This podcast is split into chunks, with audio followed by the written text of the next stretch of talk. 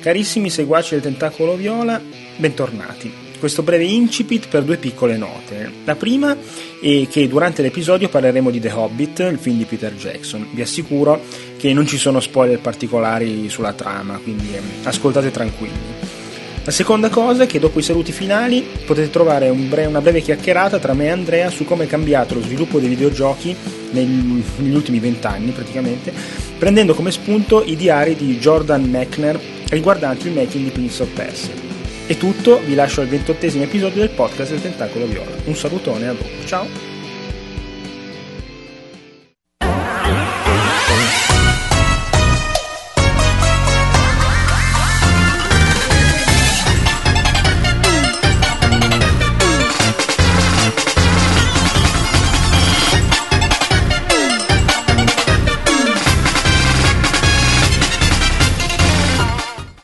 Ciao a tutti e benvenuti al ventottesimo episodio del podcast Tentacolo Viola, a soli due giorni dall'Apocalisse Maya. Oggi è, è, mercoledì 19 dicembre. E insieme al sottoscritto Davide Moretto c'è come sempre Andrea Maderna. Hola! E Paolo Cego. Buonasera. Bentornato Paolo. Bentornato. Grazie. Ehm, bene. Sì, no, perché poi c'è la gente che dice che non, ci, non, non gli piacciamo perché non ci sei tu. E, oh. che, io ringra- ringrazio la mia fanbase là fuori che è, fu- è, anche adesso fuori con i cartelli che mi sta incitando. Non probabilmente congelata. non ho capito come ha fatto perché io dico tre parole, tre in ogni puntata, però grazie ragazzi, vi voglio bene, vi voglio. Beh, ed bisogna dire, c'è anche qualcuno che dice, eh ma lui non gioca mai un cazzo, diciamo la verità. Ed ha perfettamente ragione. Ah, perfettamente. Il mio gioco dell'anno è ancora Metro 2033. Va bene, allora appunto stiamo, questo 2012 si sta per concludere e ci sono stati i Video Game Awards un paio di settimane fa con peraltro dei premi eh, particolarmente eh, come dire, originali per essere questa manifestazione, tra cui gioco dell'anno The Walking Dead se non sbaglio, giusto? Sì. Uh, sì, cioè... Chiedo aiuto a Andrea. Sì, sì, no, no, Walking Dead. Cioè, stai chiedendo se ha vinto il gioco dell'anno? Sì, sì, sì, sì, sì, sì, scusa, c'ho, c'ho, non avevo No, no, no eh, mi pare... Explode l'anno scorso il VGA ci ho messo una grossissima croce sopra e non ne ho... E invece pare che quest'anno... Esatto. Quest'anno io li ho seguiti in diretta anche perché, al contrario dell'anno scorso, si potevano guardare cioè sullo streaming ufficiale ad alta qualità sì, sul senza sito. sentirti un ladro. Es- es- no, soprattutto vedendoli bene senza esatto. che saltava la connessione, eccetera. E devo dire che eh, pur essendo comunque uno spettacolo abbastanza, come dire, piacciuama, piacciama ai giovani, è stato decisamente decoroso rispetto a quello dell'anno scorso.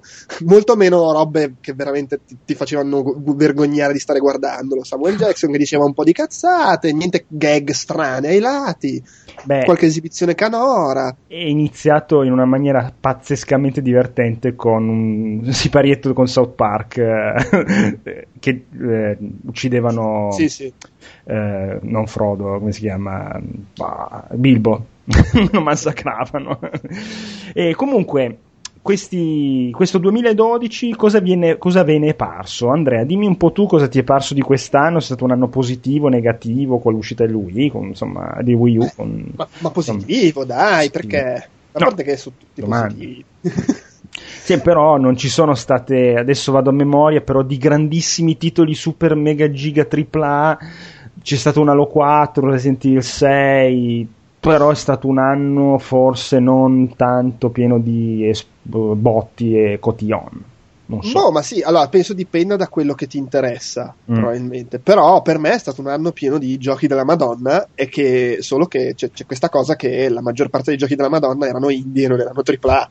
Eh beh, questo, questo po- possiamo dire che è stato un anno sicuramente eh, dove gli indie hanno potuto dire la, la, loro. Sì, no, poi ecco, in quel senso è un anno che insomma mi sembra abbia confermato abbastanza il trend de, che va avanti da un po' di anni di indie, giochi piccoli, chiamali come vuoi, perché poi, eh, però quello è pubblicizzato da Sony e quell'altro c'erano i soldi di Microsoft, eh, pi, pi, pa, pa, pa, però insomma i giochi che non... non, non cos- sì, eh, comunque, vabbè, Beh, giusto o sbagliato che sia chiamarli indie, comunque i giochi che non sono i AAA, appunto, sono sempre di più, sempre più di qualità, vendono perché poi eh, Journey per dire eh. eh Fez hanno venduto bene, vabbè The Walking Dead c'ha il vantaggio della licenza. Uh, però ha venduto bene anche quello. Sì, c'è anche il vantaggio che è uscito su qualsiasi roba, è The Walking Dead. no, perché, senso, mentre... per, però, però, voglio dire, cioè, quest'anno The Walking Dead, Fats, Journey, uh, poi cos'è? Mark of the Ninja, Hotline Miami, Legend of Grimrock, uh, Trials Evolution, l'avventura grafica lì, Resonance. Sì, Minecraft sì, no, no, su 360, vero, vero, The Arrester, cioè Low Survivor c'è una quantità di giochi secondo me bellissimi che però indubbiamente se ne facciamo una questione di giochi grandi produzioni l'unica che mi sentirei di definire della, ma- della Madonna e tra l'altro non siamo neanche necessariamente d'accordo è Dishonored mm. Borderlands 2 Mm-mm. che comunque è un, per quanto di gran successo è un pochino di fuori dal gruppo degli Halo e compagni però in realtà alla fine anche nei giochi medi, quei pochi che sono usciti, Sleeping Dogs e Darksiders 2 mi sono piaciuti molto. Sì. Far Cry 3 è piaciuto a tutti, io non l'ho giocato, però eh, sia... lo prenderò, lo, è uno di quelli che voglio prendere, ma adesso non ho i soldi.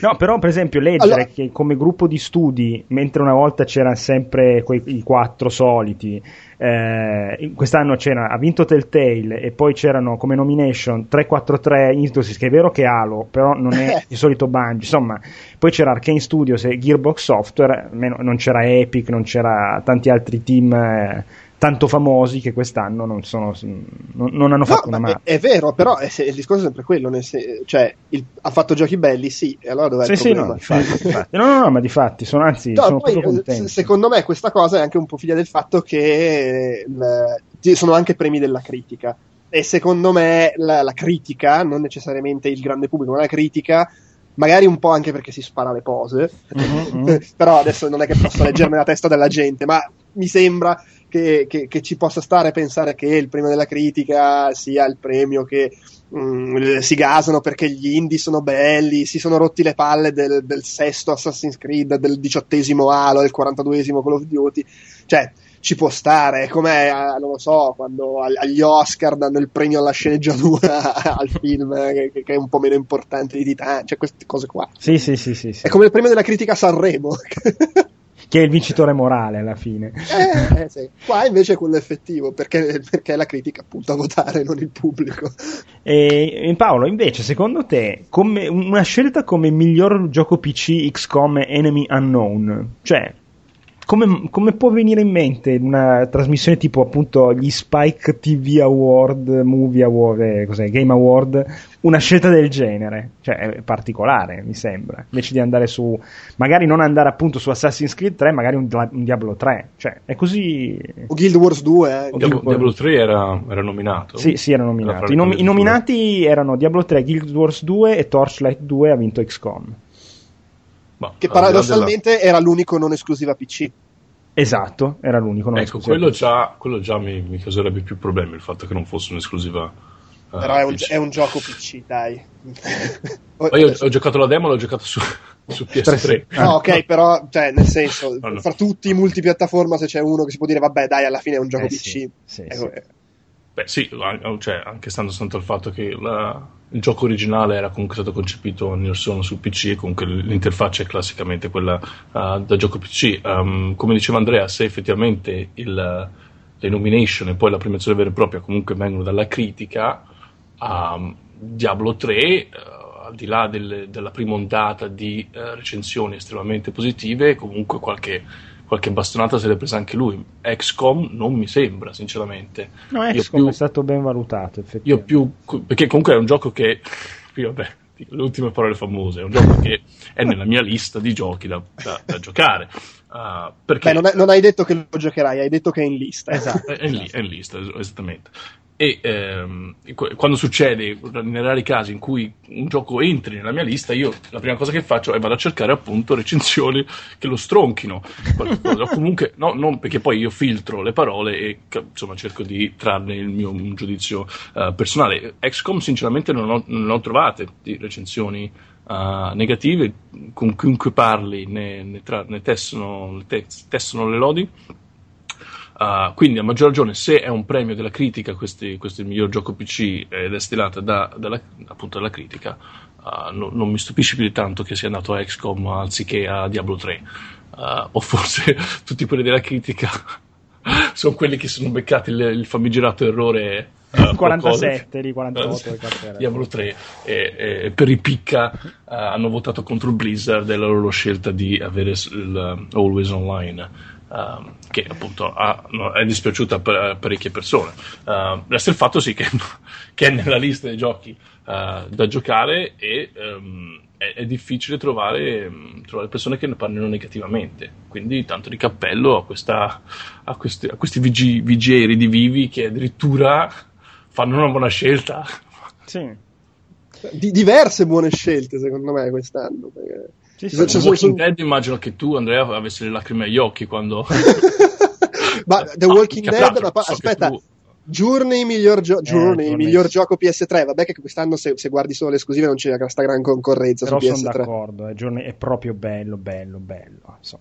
Eh, so, di, di, Dishonor, Dishonor miglior action adventure, cioè, ah, so, sono stati dei premi appunto molto da critiche, molto meno da pubblico rispetto al solito, se vogliamo. Mi se uno vuole su una manifestazione o comunque un award eh, vuole appunto guadagnare credibilità, deve cominciare passi di bimbo, ma sono questi i passi giusti per il prossimo anno e pro- anch'io, per esempio, ora che vi ho ascoltato dire queste cose um, così interessanti sul VGI, quasi quasi, quasi il prossimo anno me lo guardo. no, non sfidare la sorte. Eh, no, scusate, però ci tengo, a, precis- ci tengo a precisare una cosa: non è che sto dicendo che sono delle scelte più meglio, e che, perché dico, ah, delle scelte da critica, mentre il pubblico non capisce un cazzo, però sono quelle scelte. un po' come dire particolari da giochi un po' diversi dal solito che alla fine mi sembra normale che vengano da una, come, una come gli Oscar di... quando sono scazzati. Quando sono gli Oscar sono scazzati e vengono fuori con sì, è, eh, esatto, sì. però seco- non sono convinto che sia necessariamente un'inversione di tendenza. Secondo me era anche l'anno giusto perché c'era, cioè, ad esempio, il fatto che su PS3 non è uscita praticamente eh. una sega ha aiutato Journey. Sì. Però Viene... capita a fagiolo perché io, visto che soffro di Alzheimer, me ne sono scritte le due cose migliori che secondo me sono capitate nel 2012. Vai. E una di queste, una di queste è altamente controversa. E adesso mi metto un elmetto in testa, un casco perché sta per partire la sassaiola. Ma una delle cose migliori che secondo me sono capitate in questo anno è la lenta lenta ma inesorabile morte delle produzioni medie. E che c'è di male? Cioè, mi spiace per chi perde il lavoro, però. Cioè, es- esatto, cioè tutti quei prodotti che cioè, alla fine non hanno i mezzi, non hanno risorse, il talento manco per scherzare, di uh, creare una, una produzione AAA che manco raggiungono la doppia A, qualsiasi cosa voglia dire. Questi hack non ho mai capito. Comunque mi attengo alla nomenclatura ufficiale uh, da, dagli internets um, che fanno, finiscono per fare il verso a produzioni AAA, quelle sì davvero, senza averne mezzi e uh, per una persona come me che comunque cerca la sospensione di incredulità dovunque e, e dappertutto perché io ho tipo un'ora al massimo in cui posso finalmente dedicarmi ai videogiochi, non voglio uh, lanciare un videogioco e eh, far essere ricordato ogni 3, ogni 3x2 che è un videogioco perché i menu sono fatti male, le animazioni fanno schifo, eh, i dialoghi sono, sono da male nei capelli, quindi la inesorabile morte di queste produzioni medie che sicuramente andranno ancora più a morire col, col, passaggio alla prossima generazione, io mi dispiace ma la devo applaudire.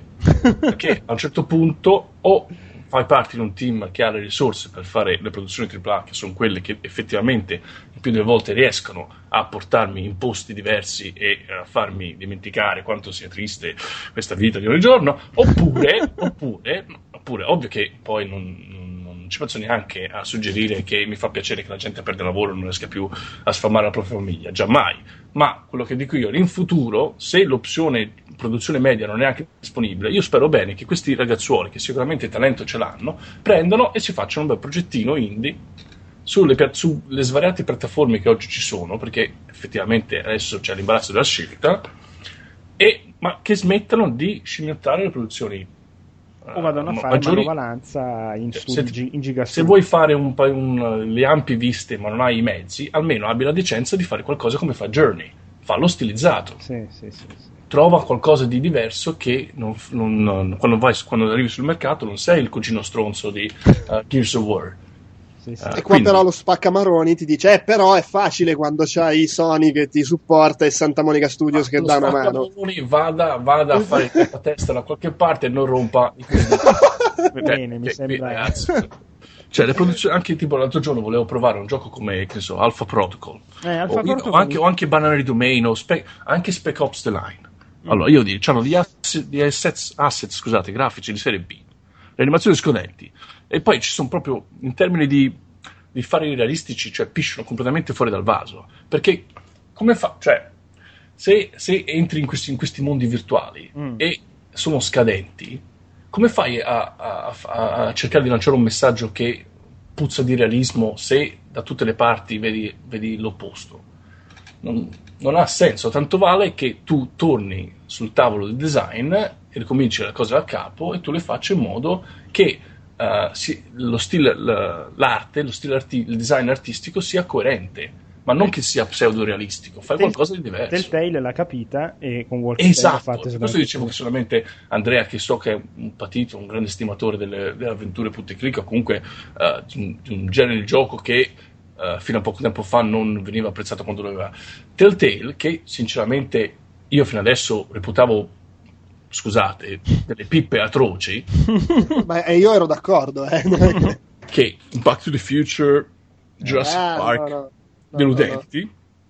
Ho provato la demo di uh, The Walking Dead, mi è cascata la mascella perché hanno uh, azzeccato la formula magica. Non è una produzione media, non è una produzione AAA, è una produzione a, a bassi costi, ma fatta bene. E che mm-hmm. quello, quello sì davvero, perché lo stile di grafico è così coerente, non è realistico, ma te ne dimentichi e davvero ti immergi Tra l'altro ti fa cagare sotto parecchio. Se ci fosse stato un, un Marcus Phoenix de Poveri a, a, salvare la bambina, cioè, cioè, l'incantesimo si sarebbe spezzato in tre secondi. Vero, vero. Quindi tanto e, di cappello ed è solo una, una, questione di scelte stilistiche perché poi si va a vedere il motore che c'è sotto è lo stesso di Jurassic Park. Basta guardare come si muovono i personaggi solo che così funziona. Esattamente. Cioè, davvero, tanto di cappello e Telltale sono contentissimo e eh, ora promesse non mantenute, ma davvero appena lo fanno, lo fanno uscire una versione con tutti gli episodi insieme. Beh, sì, poi a, a, parte che in questo, in questo, periodo stanno facendo sconti su sconti, sì. per cui... Sicuramente Però... i, miei soldi li avranno, uh, sì, perché sì, è la, è, la, strada che vorrei vedere in futuro. Quindi, una, una, ricapitolando, una delle due cose migliori che secondo me sono capitate nel 2012 è che c'è... Eh, c'è stata la conferma che le produzioni medie, e qui ripeto, mi dispiace per le persone coinvolte in esse, uh, spero troveranno uh, più soddisfazione altrove, ma queste soluzioni si spera che in futuro, per quanto mi riguarda, non abbiano, uh, non abbiano publisher proprio. E l'altra Questo... cosa invece che ti è piaciuta? L'altra cosa è, forse controversa anche questa, è la posticipazione, se si dice in italiano, non so. Il posticipo. Il posticipo, gra- grazie mille. Prego. Um, il posticipo di Bioshock Infinite. Ah perché è uno dei giochi che, anche questo in lista, ma questo davvero è uno dei giochi che più attendo uh, fra, fra, tutti, questo forse dopo aver visto l'ultimo trailer uh, The Last of Us, uh, il posizionario Shock Infinite. E vorrei capire quanto possa essere ignorante qualcuno che si lamenta che è stato posticipato, scusate, al prossimo anno, comunque fe- prima era stato posticipato a febbraio, poi adesso non so quando esce um, l'anno prossimo. Mm-hmm. Perché a patto che tu non sia un azionista, che magari ci perdi soldi in azioni, ok, ma altrimenti, cioè, stai zitto e, e, e, e, e apprezza il fatto, almeno abbia la decenza di apprezzare il fatto che da oggi a quando uscirà ogni singolo giorno, notte e pure nel weekend, poverini, perché sicuramente saranno in crunch, ci sono dai 100 ai, alle migliaia di bugs che vengono risolti. Sì. Cioè, quando te finalmente metterai le mani su Bioshock Infinite, sarà un gioco oggettivamente, io odio usare la parola oggettivamente, un gioco oggettivamente migliore.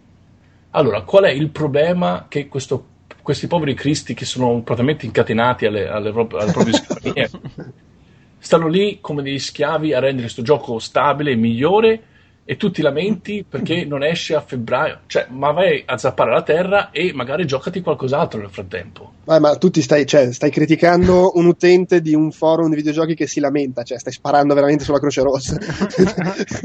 Voglio dire, Ripeto, la, la, la gente si lamenta no? e, e, lo, e, lo, fanno a cazzo. Tu, a meno che tu non sia un azionista, e allora lo posso capire. Perché, o meno che, ok, un altro discorso sarebbe se tu l'hai prenotato e eh, quindi hai già speso soldi e contavi di averlo un certo giorno, quello potrei anche capirlo, però non, in realtà no, perché secondo me se prenoti qualcosa sei un po' un bischero E, cioè qualcosa che al giorno di, di, dell'uscita è lì disponibile, cosa te lo prenoti a fare? Io non l'ho mai capito. Stasera Paolo... eh, ho, ho, bevuto, ho bevuto birra, ho bevuto birra.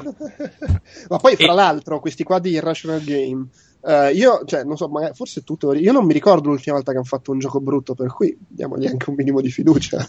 uh, c'era Freedom Fighters, no, non è Freedom Fighters, è quello di quelli di Hitman. Uh, hanno fatto un gioco su supereroi che era carino, ma insomma. Però, mm. tipo, comunque a me porta una ceppa perché hanno fatto System Shock 2 ed è il più grande gioco del secolo. esatto. E quindi a me Kevin Levine sì. può sfornare quello che vuole. Uh, ah, Freedom Force, ma Freedom Force è considerato un gioco sottovalutato da molti. No, ma è, è, è bello, cioè, ci ho giocato, un miracolo, ci ho giocato, non è brutto, però, insomma mi aspettavo un po' di meglio. Ecco. Vabbè, sì. Uh, poi sicuramente lavorare sotto Kevin Levine non sarà la cosa più semplice del mondo. Ci sono svariati membri del personale che sono, se ne sono già andati. Però... No, ma fra l'altro poi, tra l'altro, diciamoci un attimo una cosa, che io a, a ba- di base proprio ho comunque la stima per Irrational, ma anche tutto sommato per 2K, che se ne battono il cazzo e, e ci mettono, cioè fanno passare sei anni fra Bioshock e Bioshock Infinite esatto, sì. e con un seguito, ok è vero che 2K ha fatto Bioshock 2 però comunque Bioshock Infinite un seguito che è seguito fino a un certo punto sì. sei anni il tempo che ci vuole, cioè queste secondo me sono cose positive meglio questo che sei Assassin's Creed in sei anni per, per il mio punto di vista perlomeno non posso che concordare Concordo anch'io. E Jessica Alba che ci presenta Dark Souls 2? Eh? Jessica Alba, la, una, una, delle nostre MILF preferite. Tra VGA. eh sì, eh. Visto che allora adesso, adesso, quando abbiamo finito qui vado un attimo sul tubo sul tubo a farmi una cultura. No, in realtà hanno fatto a farmi una cultura. Una cultura, sì, sì. Hanno fatto vedere solo un, te- un teaser in, com- in, computer grafica, peraltro pazzesca, e però effettivamente ti esalta molto, molto, molto, eh. ma tanto, tanto. Io pensavo cioè... fosse uh, Dragon Age 3. sì, no, effettivamente sì, solo che poi quando è apparso Dark Souls 2 dici, ah, ah però, eh, beh, carina l'idea. Eh, ma è un, film, è un trailer senza gameplay. Assolutamente, no, no, un trailer con una e qua, qua, faccio io il polemico. Eh. perché allora, io capisco che sono i VGA, vanno in tv, devi mettere eh. le robe semplici per attirare la gente. Però, ma che cazzo se ne frega di sti trailer? Ma allora, grandi quelli di Bioshock che mi hanno fatto il trailer solo di gameplay. Quello a me interessa. Un conto, posso capire Dark Souls 2, è il trailer di annuncio, vabbè, ci sta che non mi fai vedere niente ma giochi che è mesi, se non anni che se ne parla. Ma che me ne fotte di vedere un altro filmato? Ho capito di cosa parla il gioco, fammi vedere il gioco. Tipo Tomb Raider. È quello, eh. ma anche immagino anche The Last of Us, perché comunque The Last of Us non credo che l'abbiano fatto vedere. Eh, ma The Last of Us è un gioco di Naughty Dog, è anche difficile trovare dei momenti di gioco da far vedere. Touché. Uh, però lì, lì cap- cioè, posso immedesimarmi nella, nella figura del publisher che ha davvero il terrore più nero di mostrare un nuovo, una nuova IP o comunque un nuovo prodotto AAA, quindi se scazzi vai a casa, uh, a un pubblico come quello di VGA, che, che, immagino sia di stampo prettamente votato all'intrattenimento. Eh sì. Quindi se sì, sì. avessero scelto la sezione di gioco più lenta o comunque, non, o comunque troppo sc- scassonata, non so, io, io, già mi vedo il, il, publisher lì che si sta cagando in mano. no, Quindi sì, concordo, concordo, belli i, i, tra- i trailer eh, di gameplay, tipo Uh, mi ricordo anni, anni, anni fa quando uh, Rockstar interruppe questa cosa del far vedere soltanto tra- trailer cinematografici e cominciò a far vedere trailer di gameplay su Red Dead Redemption e mm. su Max Payne 3,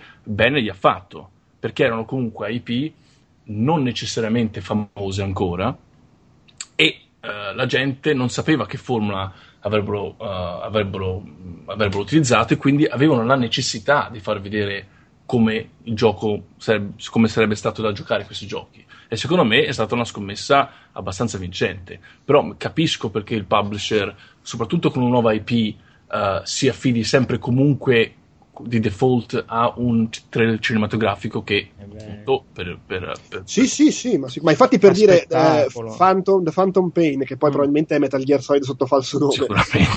Per, però quello che è la prima volta che lo fai vedere mi va benissimo a parte il fatto che probabilmente c'era anche del gioco in quello che ha mostrato. Di solito se è, se è veramente di Kojima Kojima usa sempre queste insomma i trailer ma, un motore di gioco ma, ma, ma, ma, va bene lì quello che a me lascia perplesso ma a me da appassionato ripeto capisco che in quel contesto vuoi far vedere il bordello e fine però a me da appassionato dico ma che me ne frega di, di, di sti trailer dopo un anno che li vediamo i trailer tutto sì, qua. quello è vero, quello è vero però devi contestualizzare sempre lo spettacolo. Sì, sì, sì, eh, ma quello... quello per carità. È, la paura, è la paura di eh, venire meno alle incredibili aspettative del pubblico là fuori. Sì, per, sì, sì, proprio, certo. proprio, perché loro scelgono la soluzione di non far mai vedere il gameplay, le persone là fuori si fanno tanti di quei castelli in aria che appena vedono un, uno straccio di gameplay e uh, qualcosa non quadra per i loro requisiti che in tutti questi anni merda, sono, eh. sono, finiti fino al soffitto, il castello li crolla. E, lo, i publisher hanno paura di questo. Sì, sì, oddio, poi eh, c'è, c'è sempre anche da vedere, non so, questa cosa che, quest, questa paura del uh, like e not like su internet, da un lato ci sta perché comunque è tanta gente e, e devi dargli retta, però a me sembra che sia sempre poca gente rispetto poi a quelli che ti vanno a comprare il gioco, perché voglio dire Call of Duty eh, mi sembra che ce ne sia di gente che si lamenta, però non, non ha problemi a vendere lo stesso 20 milioni di copie. Oh, Anche se si lamentano in 50.000, che problema è? Sì, sì, poi quelli 50.000 comunque lo comprano. Alla fine. Tra, tra eh beh, c'è sempre la cosa di, di, di, di il boicottaggio a Left 4 Dead sì, 2 esatto. e poi quelli che lo boicottavano il giorno esatto. dell'uscita lo giocavano. Esatto. e, ehm, no, sono d'accordo, però secondo me in una trasmissione come gli Spike Award eh, sei quasi costretto a far vedere la roba fica da, da, urlo, appunto tipo Dark Souls 2, vabbè che lì era proprio la, il reveal sì. primario che ha fatto proprio effetto. Io sono rimasto così. ah. eh, notare che... quanto ha fatto più effetto il reveal di Watch Dogs eh, mostrando il gioco? Quello è vero, però è anche vero. Era un contesto diverso, sì, sicuramente. Era un contesto diverso, c'era una tecnologia dietro diversa perché, cioè, comunque qua Dark Souls, tu alla fine probabilmente sarà quasi uguale sì, a Dark sì, Souls 1 e a Demon Souls, quindi è, è, quello il gioco, però vedi questi 30 secondi di una roba pazzesca, visivamente pazzesca, cioè un film fantasy, dici, cioè facessero un film così diresti lo compro, subito datemelo, e, e fa la effetto. La scommessa di Watch Dog però era un attimino diversa, perché Ubisoft era forte del fatto che stavano per mostrare una cosa che graficamente non era credibile sì, al sì, momento. Sì, e poi era le tre, eh. Insomma. No, no, ma, ma, ma forse. No, non... ma io sono d'accordissimo con Andrea. No, ma ben vengono questi trailer. Però era una scommessa, tra virgolette, più facile per Ubisoft far vedere un trailer di gioco per Watchdog perché non l'avrebbe certo, sfigurato assolutamente. Tu, eh, infatti, avrebbe creato, generato un sacco di hype per cercare di capire su che piattaforma il trailer stesse girando. Eh, sì, sì, sì, sì. sì, ma non vorrei tipo essere frainteso. Uh, so, sono d'accordo che, che, ai VGA debbano far vedere questi trailer perché è, è, giusto così. Quello che mi chiedo è, vabbè, ma noi di che, di che parliamo? ah, no, no, sì, sì. Dopo aver visto un minuto e mezzo di filmato, eh, vabbè, grazie.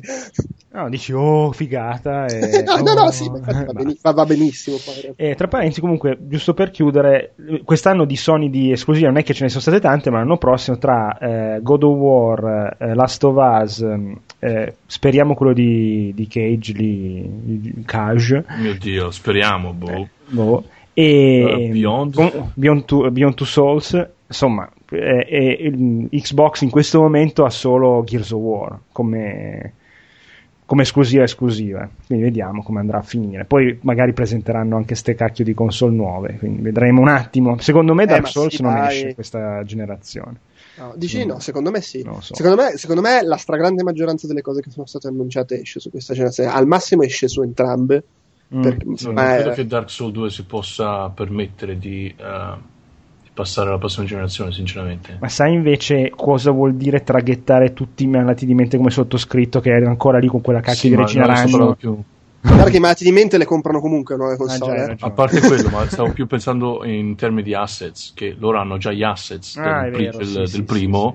Ovvio, ovvio, che le abbelliscono e penso che c'è stata un'intervista su Edge dove era che fosse che dicevano che hanno appunto apportato delle migliorie all'engine, uh-huh. ma da lì a trasportare l'intero engine su una nuova console, boh. Sì, sì, sì. poi Dark Souls, cioè non mi sembra una, una eh, grande idea. Fa, no. i, i, due milioni di copie di Dark Souls mm.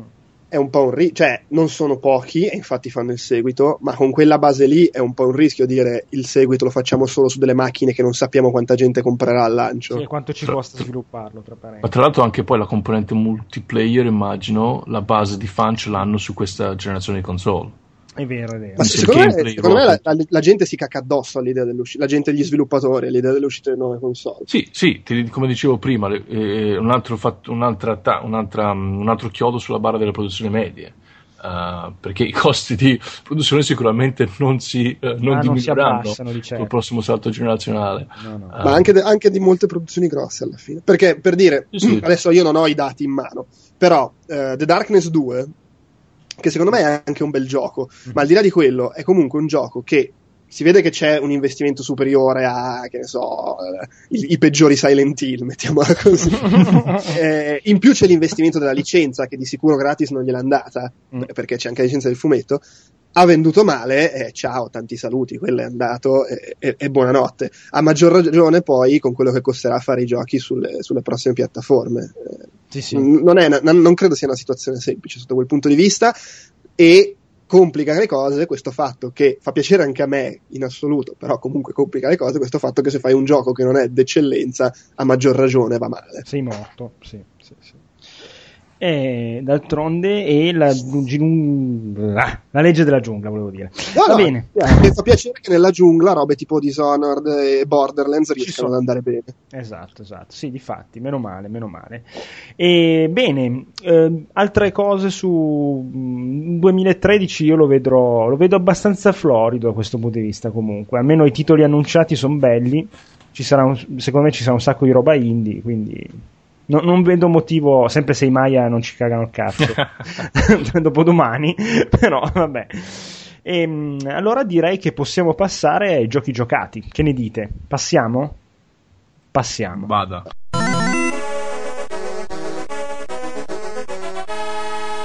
Prepare to qualify.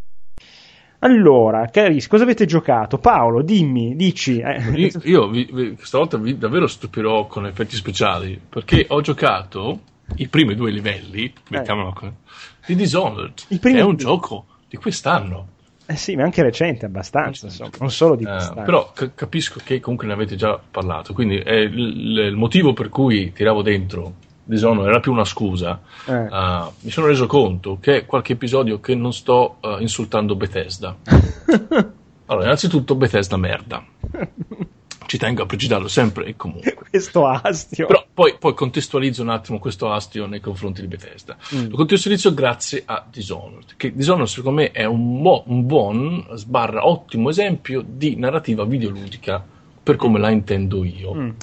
Uh, perché, per esempio, um, i, i, giochi di ruolo, come potrebbe essere Skyrim sì.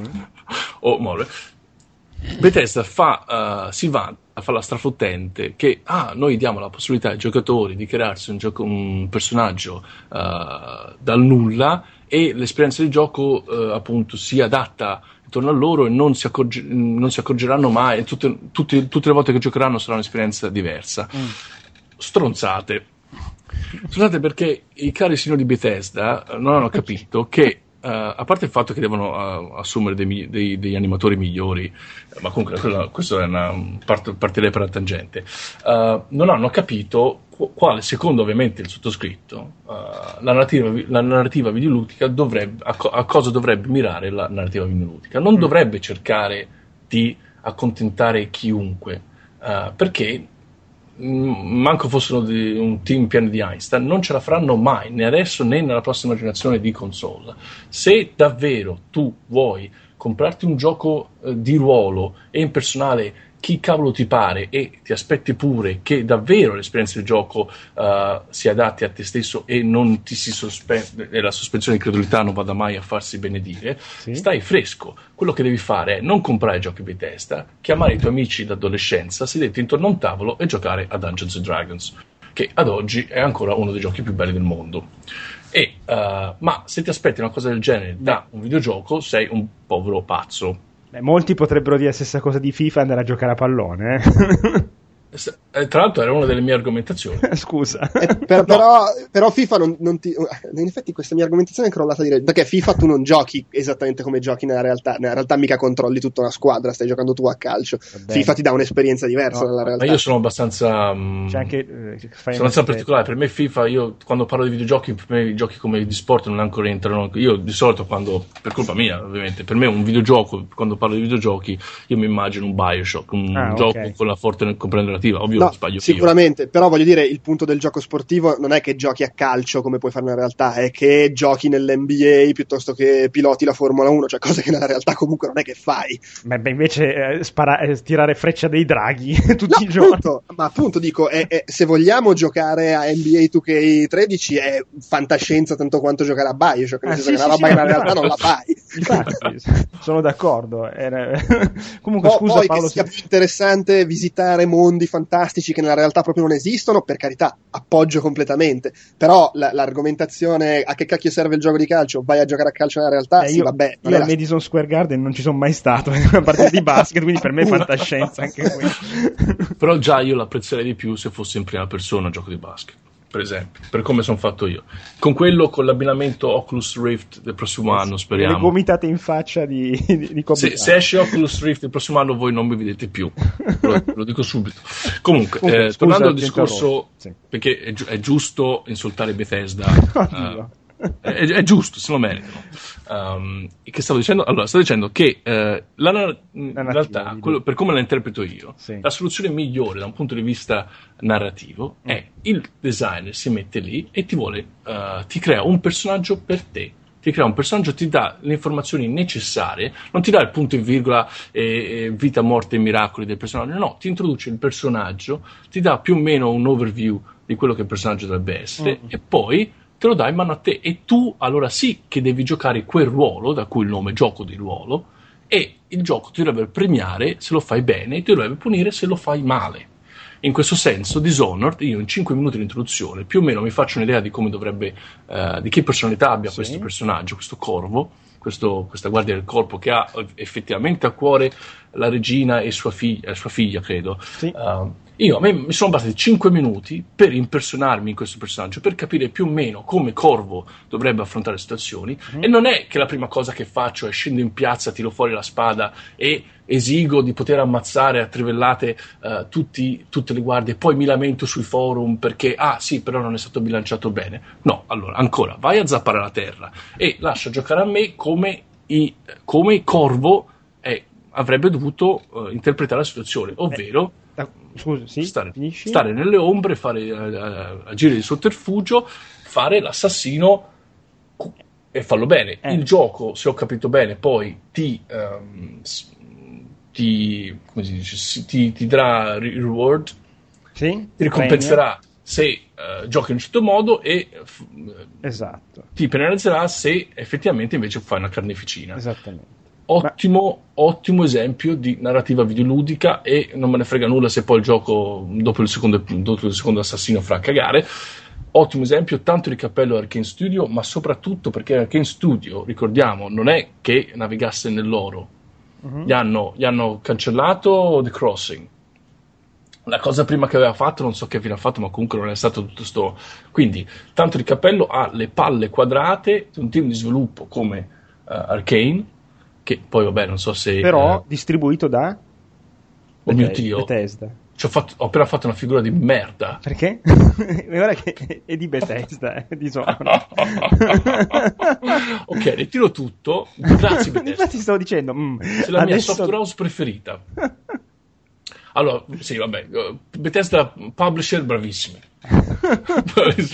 Bethesda team di sviluppo no, non così tanto. Uh, però sì, allora eh, ok. E, e, raffigura esattamente quello che io voglio da un gioco narrativo oggigiorno. Non, una, un, non un, gioco che uh, ti cerchi di fregare promettendoti l'impossibile, cioè quello davvero di plasmare l'avventura intorno al tuo stile di gioco, uh, sì. ma bensì ti dà un personaggio e ti dice ok questo è il mio gioco, questo è il tuo personaggio, se vuoi giocare di ruolo devi giocare il suo ruolo, se non ti piace fare l'assassino ti compri un altro gioco, compri un gioco che ti fa squartare mezza popolazione di Dunwall o quello che sia. Um, nulla, era, quindi questo era la mia, il mio piccolo ecco, parentesi comunque, personale se, contro Bethesda. Se vuoi squartare tutti puoi, eh, comunque. Sì, ma poi, ma poi non è bilanciato, perché effettivamente No, beh, ci ho provato anch'io, ho, ho, ho, caricato un salvataggio, difficoltà massima è una stronzata ammazzare tutti in quel gioco. Beh, oggettivamente come in realtà, cioè se tu vai in una piazza piena di, di, soldati e fai inizi a fare la carneficina, prima o poi muori, eh, cioè sei Superman, non so, oltretutto... Poi, poi mi do uno sberra da solo in faccia e mi dico, cioè, cosa stai facendo? Esatto. Dietro e faccio corvo. Ma di fatti, secondo me, anch'io sono d'accordo. A me di solito mi è piaciuto, a parte la, dire, la pochezza della trama che veramente mi ha. Ecco lì l'interruzione della sospensione di credulità c'è stata proprio per la trama. Perché sentendo lo, lo speciale su Deus Ex uh, di Outcast, mi, so, mi, è venuto in mente che, per esempio, Deus Ex che è Human Revolution, che aveva molte meno scelte, ma molte meno scelte rispetto a Dishonored, mi ha coinvolto a livello di storia molto di più che non Dishonored, che è un bellissimo gioco, molto divertente, molto ben fatto, però secondo me ha delle, delle pecche di, di, trama e di coinvolgimento che un gioco del genere non dovrebbe avere. Ecco. Io, io sai che dissento su tutta la linea. Lo so, lo so. No, ma sono d'accordo che Deus Ex abbia una trama più interessante. Il punto è che tanto in Deus Ex quanto in Dishonored non me ne frega un cazzo della storia, perché sono no. troppo preso dal mondo di gioco. No, e dalla storia che mi racconta il mondo di gioco, tra l'altro. Eh no, a me invece tu, eh, sarà che sono più vicino a, al genere di Deus Ex come proprio ambientazione, eh, però no, mi ha preso molto di più, molto, proprio la storia, tutta la, vabbè, adesso non sto a ripetere quello che avete detto, però comunque Dishonored secondo me pecca lì, anche se è un ottimo gioco e speriamo che ce ne siano altri a nastro uguali, identici o comunque migliori o simili. Comunque secondo me è molto divertente anche se, cioè è è, chiaramente ti spinge allo stealth, come de- anche ah, sì, il contesto certo. del personaggio. Però secondo me è molto divertente anche quando le cose vanno a puttane e, e, e, ti ritrovi circondato e dici vabbè, vediamo come la cavo, inizi a saltare in giro, sparare, far bordello, eccetera. In questo consiglio di giocare DLC, ah, in effetti potrei parlarne, visto che è una delle cose ah, di cui volevo parlare. Parla, parla. il, il primo DLC che è uscito di, di Dishonored, che mm-hmm. si chiama The Downwall Trial. Oddio, aspetta, c'ho, c'ho, c'ho un voto di memoria. Downwall City Trial. City Trials, giusto. Ed è, eh, non è un, un, contenuto scaricabile di, con, con, una storia, quelli escono l'anno prossimo, se non sbaglio. Eh, ed è un, praticamente una raccolta di sfide. Mm che ti costringono a giocare in un determinato modo, nel senso che ci sono eh, delle sfide basate sullo stealth, delle sfide basate più sull'azione, delle sfide basate sulla velocità e delle sfide tipo puzzle, che sono forse quelle più particolari perché sono tipo eh, c'è questo scenario con questa gente messa in questi punti e devi eh, ammazzarne il più possibile entro un dato tempo sfruttando le, le parti dell'ambiente, facendogli cascare in testa la roba e cose del genere. Oppure quella di velocità arriva in fondo, quelle d'azione c'è l'arena. E la cosa bella è che chiaramente si perde un po' lo spirito di Dishonored sia perché manca l'esplorazione, trovare i pezzi di trama in giro, sia perché non c'è quella libertà totale.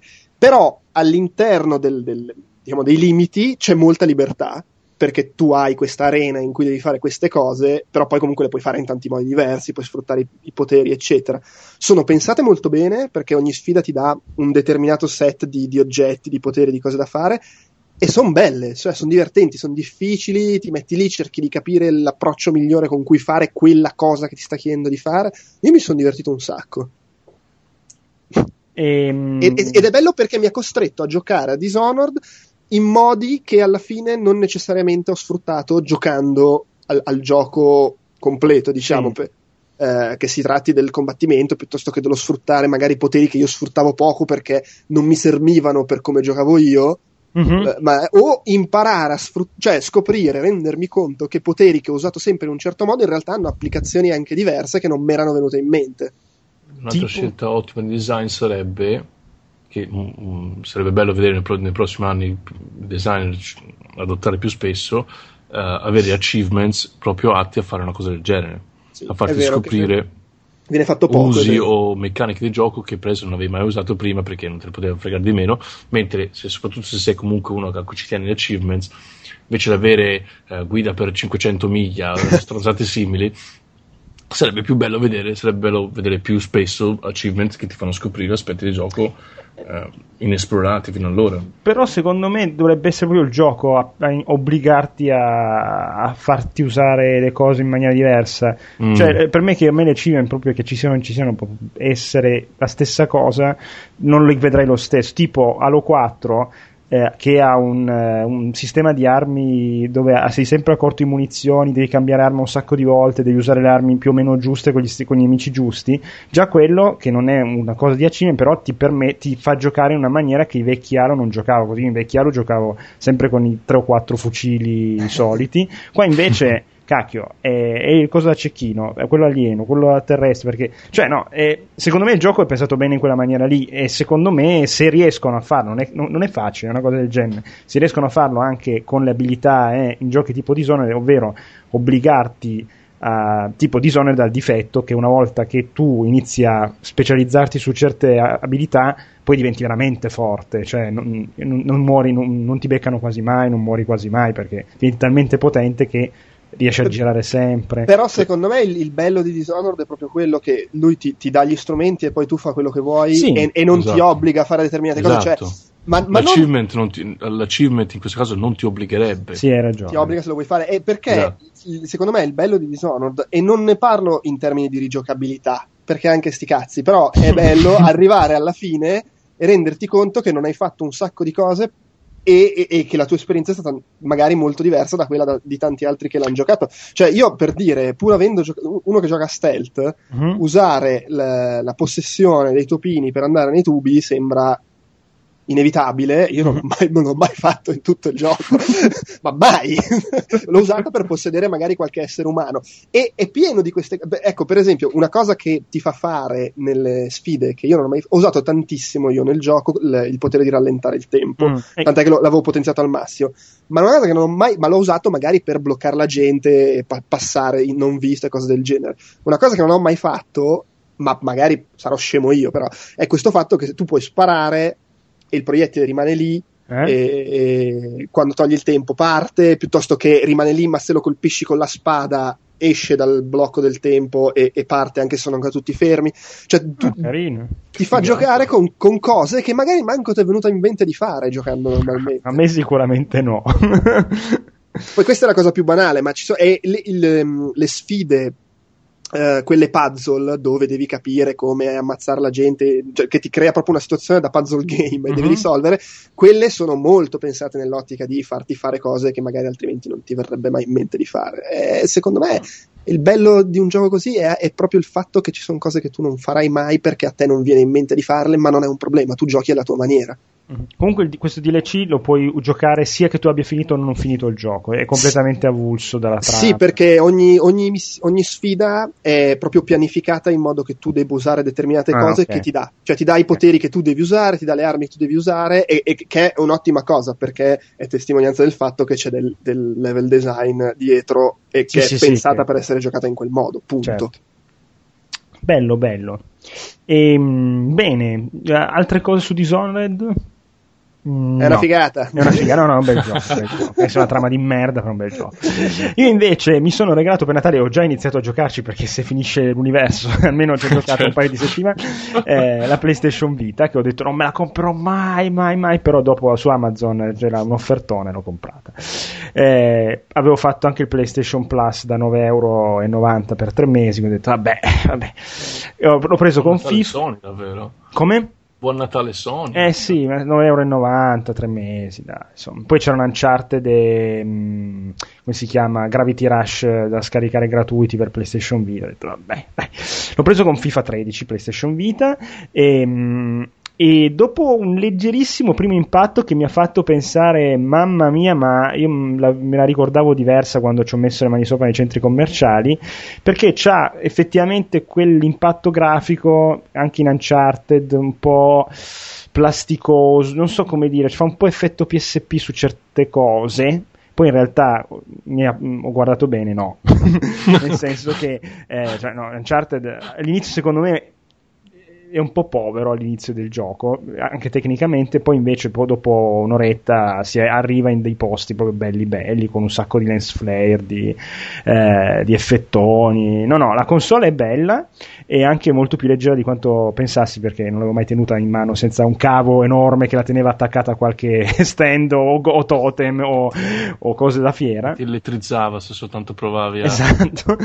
E, peraltro di fatti quando l'ho tirata su ho detto ah ci devo mettere la batteria, poi ho capito che la batteria non si può né togliere né mettere, ho detto ah carino. La batteria che dura poco, vabbè, durerà 4, 4 ore e mezza giocandoci seriamente, e, però la console c'è. Peccato che non escono giochi perché secondo me potrebbe essere comunque c'ha ha un sacco di cosette tipo appunto Google Maps, la mail, il browser, Twitter, cioè tutto sommato è un bell'oggetto. Non, sinceramente non mi capacito del fatto che venda veramente così poco, perché non è più malvagio di tanta altra roba. Ecco. vende così poco perché sti cazzi. In che senso? Ma chi se la incula PlayStation Vita? Noi? Sì, boh. Cioè, a chi, chi dovrebbe comprarla? Già 3DS vende solo perché c'è Mario. Sì, sì, sì. No, Questa manco c'ha Mario. Eh. eh. e le altre cose, eh, cioè, voglio dire, è una macchina su cui ci sono i giochi che escono anche a casa, ma peggio. Perché alla fine poi è anche quello. La, la, la, fa le altre cosette, ma tanto le fa peggio dello smartphone che sì, già no, c'hai. quello sicuramente, quello sicuramente. Cioè, chi se la compra? Eh, io eh, ce la compriamo noi, ma noi stiamo diminuendo perché c'è la crisi, non abbiamo più i soldi. eh, non lo so, eh, vabbè, io ho il fatto, sono una di quelle poche persone al mondo, credo che a me va benissimo se la console portatile fa esattamente le cose della console da casa. Tipo, cioè per me mettermi svaccato sul letto, sul divano, giocare a FIFA 13 online eh, è molto meglio che stare attaccato davanti alla TV. Ma eh, tu dici allora dovevi comprarti un, un, Wii U che almeno ci giocavi sullo schermino.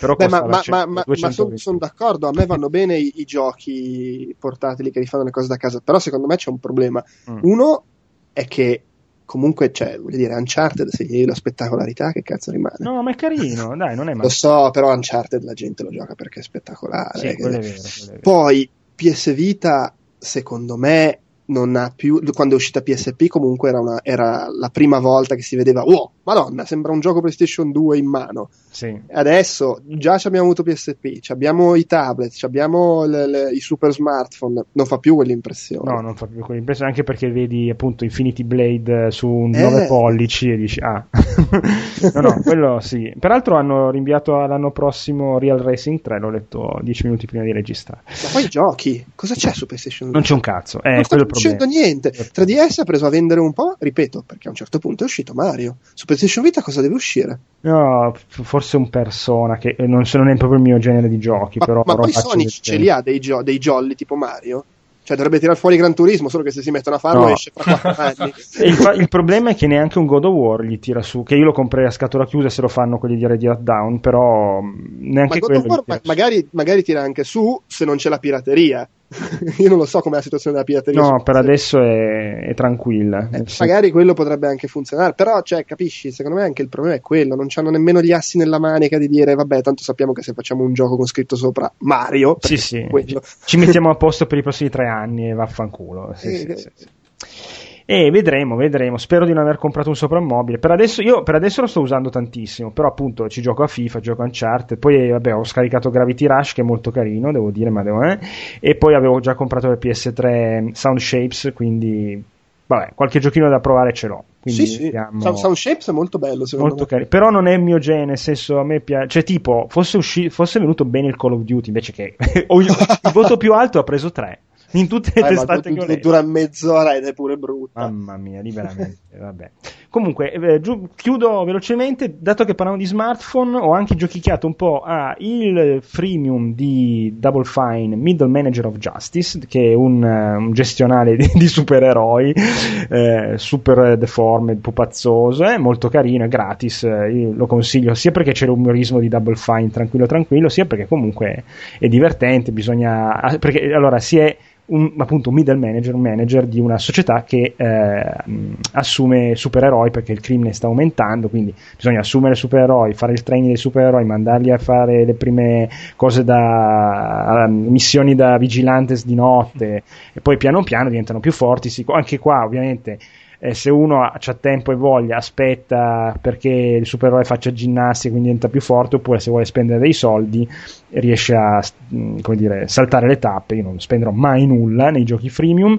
E mm, comunque è molto carino molto carino. L'altro gioco che invece è un po' più vecchiotto questo è uscito da pochissimo Middle Manager of Justice. L'altro si chiama Score Classic Goals che lo rinnovano spesso ed è un gioco in realtà allora sembra un gioco di calcio in realtà è un puzzle game perché ci sono tantiss- decine e decine e decine di gol ehm, storici de- dei campionati del mondo, campionati europei, tutte le connazionali e eh, il giocatore deve, cioè chi, chi, chi, ha lo smartphone in mano, deve praticamente ehm, tracciare le linee dei passaggi che vengono prima della, dell'azione dichiarate da, dallo schema, quindi tracciare col dito le linee dei passaggi in modo che l'azione sia esattamente uguale a eh, quella della realtà. Quindi solitamente si parte da fuori area e con due o tre passaggi bisogna fare gol. Eh, ovviamente più si è vicini all'azione originale, più stelle si prendono, ci sono le solite tre stelle da e se si è più lontani o, o, si, o, si, canna proprio, nel senso che il difensore ti prende la palla, il portiere para o sbagli tiri fuori, oppure se invece di segnare nell'angolo a destra segni nell'angolo a sinistra ti manca una stella, cose del genere. Però è molto molto carino soprattutto se a uno gli piace il calcio, ecco, però insomma, consigliato anche questo, questo invece se non sbaglio costa 89 centesimi. E Andrea, sì. avevi qualcos'altro qua? Sì, volevo segnalare Critter Chronicles, Pur, purtroppo lo, lo, speravo di riuscire a giocarci oggi perché comunque lo sto giocando per fare la recensione, ma sono stato sommerso da due o tre palate di merda che poi puzza tra l'altro, bisogna, bisogna, gestire insomma. E quindi in realtà ho giocato solo l'inizio, però lo segnalo perché comunque dall'inizio mi sembra valido. È eh, il prequel di The Book of Unwritten Tales che era un'avventura grafica uscita l'anno scorso, sviluppata da un team tedesco, molto carina, molto in stile Monkey Island, come umorismo, eccetera, anche lunga, eh, begli enigmi, insomma, bella, divertente. Questo qua è il, il prequel, per chi l'ha giocato, ehm, il protagonista è, ma non mi viene in mente il nome, comunque il, il, il ragazzo che, che ha la nave volante, e inizia con lui che l'ha appena rubata e quindi suppongo racconti poi la storia che, che, che parte da, da, questo gesto così simpatico. E tra l'altro eh, il gioco è uscito in Germania da un po' di mesi, mm. adesso l'hanno tradotto in inglese ed è, ed, è, è, uscita la versione inglese. In Italia ce l'ha in esclusiva Zodiac, che è questo servizio stile Steam dedicato alle avventure grafiche, gestito da degli italiani. Eh, insomma, che se piacciono le avventure grafiche, sicuramente merita un'occhiata. È pieno di giochi. Tra l'altro, fanno anche un po' di retro gaming. Ci sono vecchie avventure grafiche, anche cose un po' minori, tipo, non so, Dreamweb per dire. Mm-hmm e, e, se lo compri adesso in inglese, quando poi l'anno prossimo esce la versione italiana, ce l'hai automaticamente, ah, fa parte dell'acquisto. Eh, che, che, dire, ripeto, ci ho giocato veramente un paio d'ore. Li, mi sembra molto valido quello che ho giocato sullo, come era valido il gioco dell'anno scorso. Divertenti i dialoghi, ci sono enigmi carini. Eh, comunque moderna, cioè per dire se schiacci un tasto ti fa vedere tutti gli hotspot, così non devi fare il pixel hunting fastidioso. Eh? E oltretutto, questa in più rispetto al gioco originale c'è anche il livello di difficoltà che non, non, ho ancora indagato più di tanto, però sostengono se lo giochi a livello normale è come The Book of Unwritten Tales, che comunque secondo me era adeguatissimo come difficoltà, o se no puoi mettere hard e enigmi ancora più stronzi, meno indizi, eccetera. Quindi non posso dare un parere definitivo, però mi sembra promettente e se vi era piaciuto The Book of Unwritten Tales potrebbe meritare. Se non l'avete giocato e vi piace il genere, giocatelo e, e basta. Bene, bene. Ah no, una co- scusa, una cosa che non mi sono dimenticato di dire di PlayStation Vita prima è che un sacco di gente aveva detto ah io ci ho messo un sacco a registrarmi, a guardare prima accensione, a configurare tutto. 30 secondi, basta. Ho messo il mio nick di PlayStation Network, tutto l'ha scaricato aggiornamento, finito. Boh. Guarda, io ho avuto, magari adesso hanno sistemato questo, però il mio pro- problema, tra virgolette, però praticamente eh, l'accendo, faccio sì. per andare online, per poter andare online vuole l'aggiornamento. Mm-hmm per scaricare l'aggiornamento devi fare il login. No, allora hanno cambiato. Poi eh. andare, vai online, cioè tu riesci a connetterti allo store anche prima, quando ti connetti e tu quindi ti sei già registrato col tuo nick, eh, dopo ti fa l'aggiornamento. Ok, eh, perché sì. prima non, non, potevi e quindi cosa facevi? Creavi eh, al sì. volo un account eh, farlocco, scaricavi l'aggiornamento e poi Lo mettevi cancellato. il tuo account vero. No, no, allora l'hanno sistemato, l'hanno sistemato. Bene, allora chiudiamo qua i giochi giocati e andiamo al consiglio del tentacolo con un sacco di cose divertenti. Con vivo rammarico devo comunicarvi che per un imprevedibile disguido la copia dell'annunciato film cecoslovacco non è giunta in tempo e quindi la proiezione non potrà avvenire. Via! Dove andate, fermi tutti? In sostituzione verrà proiettato l'immortale capolavoro del maestro Sergei M. Einstein, la corazzata Kotionkin. Ed eccoci qua. eh, allora, voi due fanciulli siete andati a vedere il film del, dell'inverno, praticamente dell'anno, vero? Quello degli Hobbit. Tu, tu, tu, non sei andato? Non sono andato, ma non an- andrò, come dire, con calma. Ah, avevo capito che c'è ah, okay, allora, attento a non... non... La storia la so. Fide. Eh, no, no, la storia, se sai la storia del libro, non sai la storia del film. È una delle, una delle No, ma da... fidati che non mi preoccupa. La, gli spoiler sull'Hobbit proprio non mi preoccupano. Fosse già, che ne so, su uh, tipo uscisse domani Skyfall e tu mi dicessi che l'altra che fa quello, allora magari dico, eh, potevi non dirmelo, ma sull'Hobbit proprio non mi può fregare di meno. Quindi, allora, però uno è andato a vederlo in 3D high frame rate e l'altro invece è andato a vederlo in 2D standard. È corretto?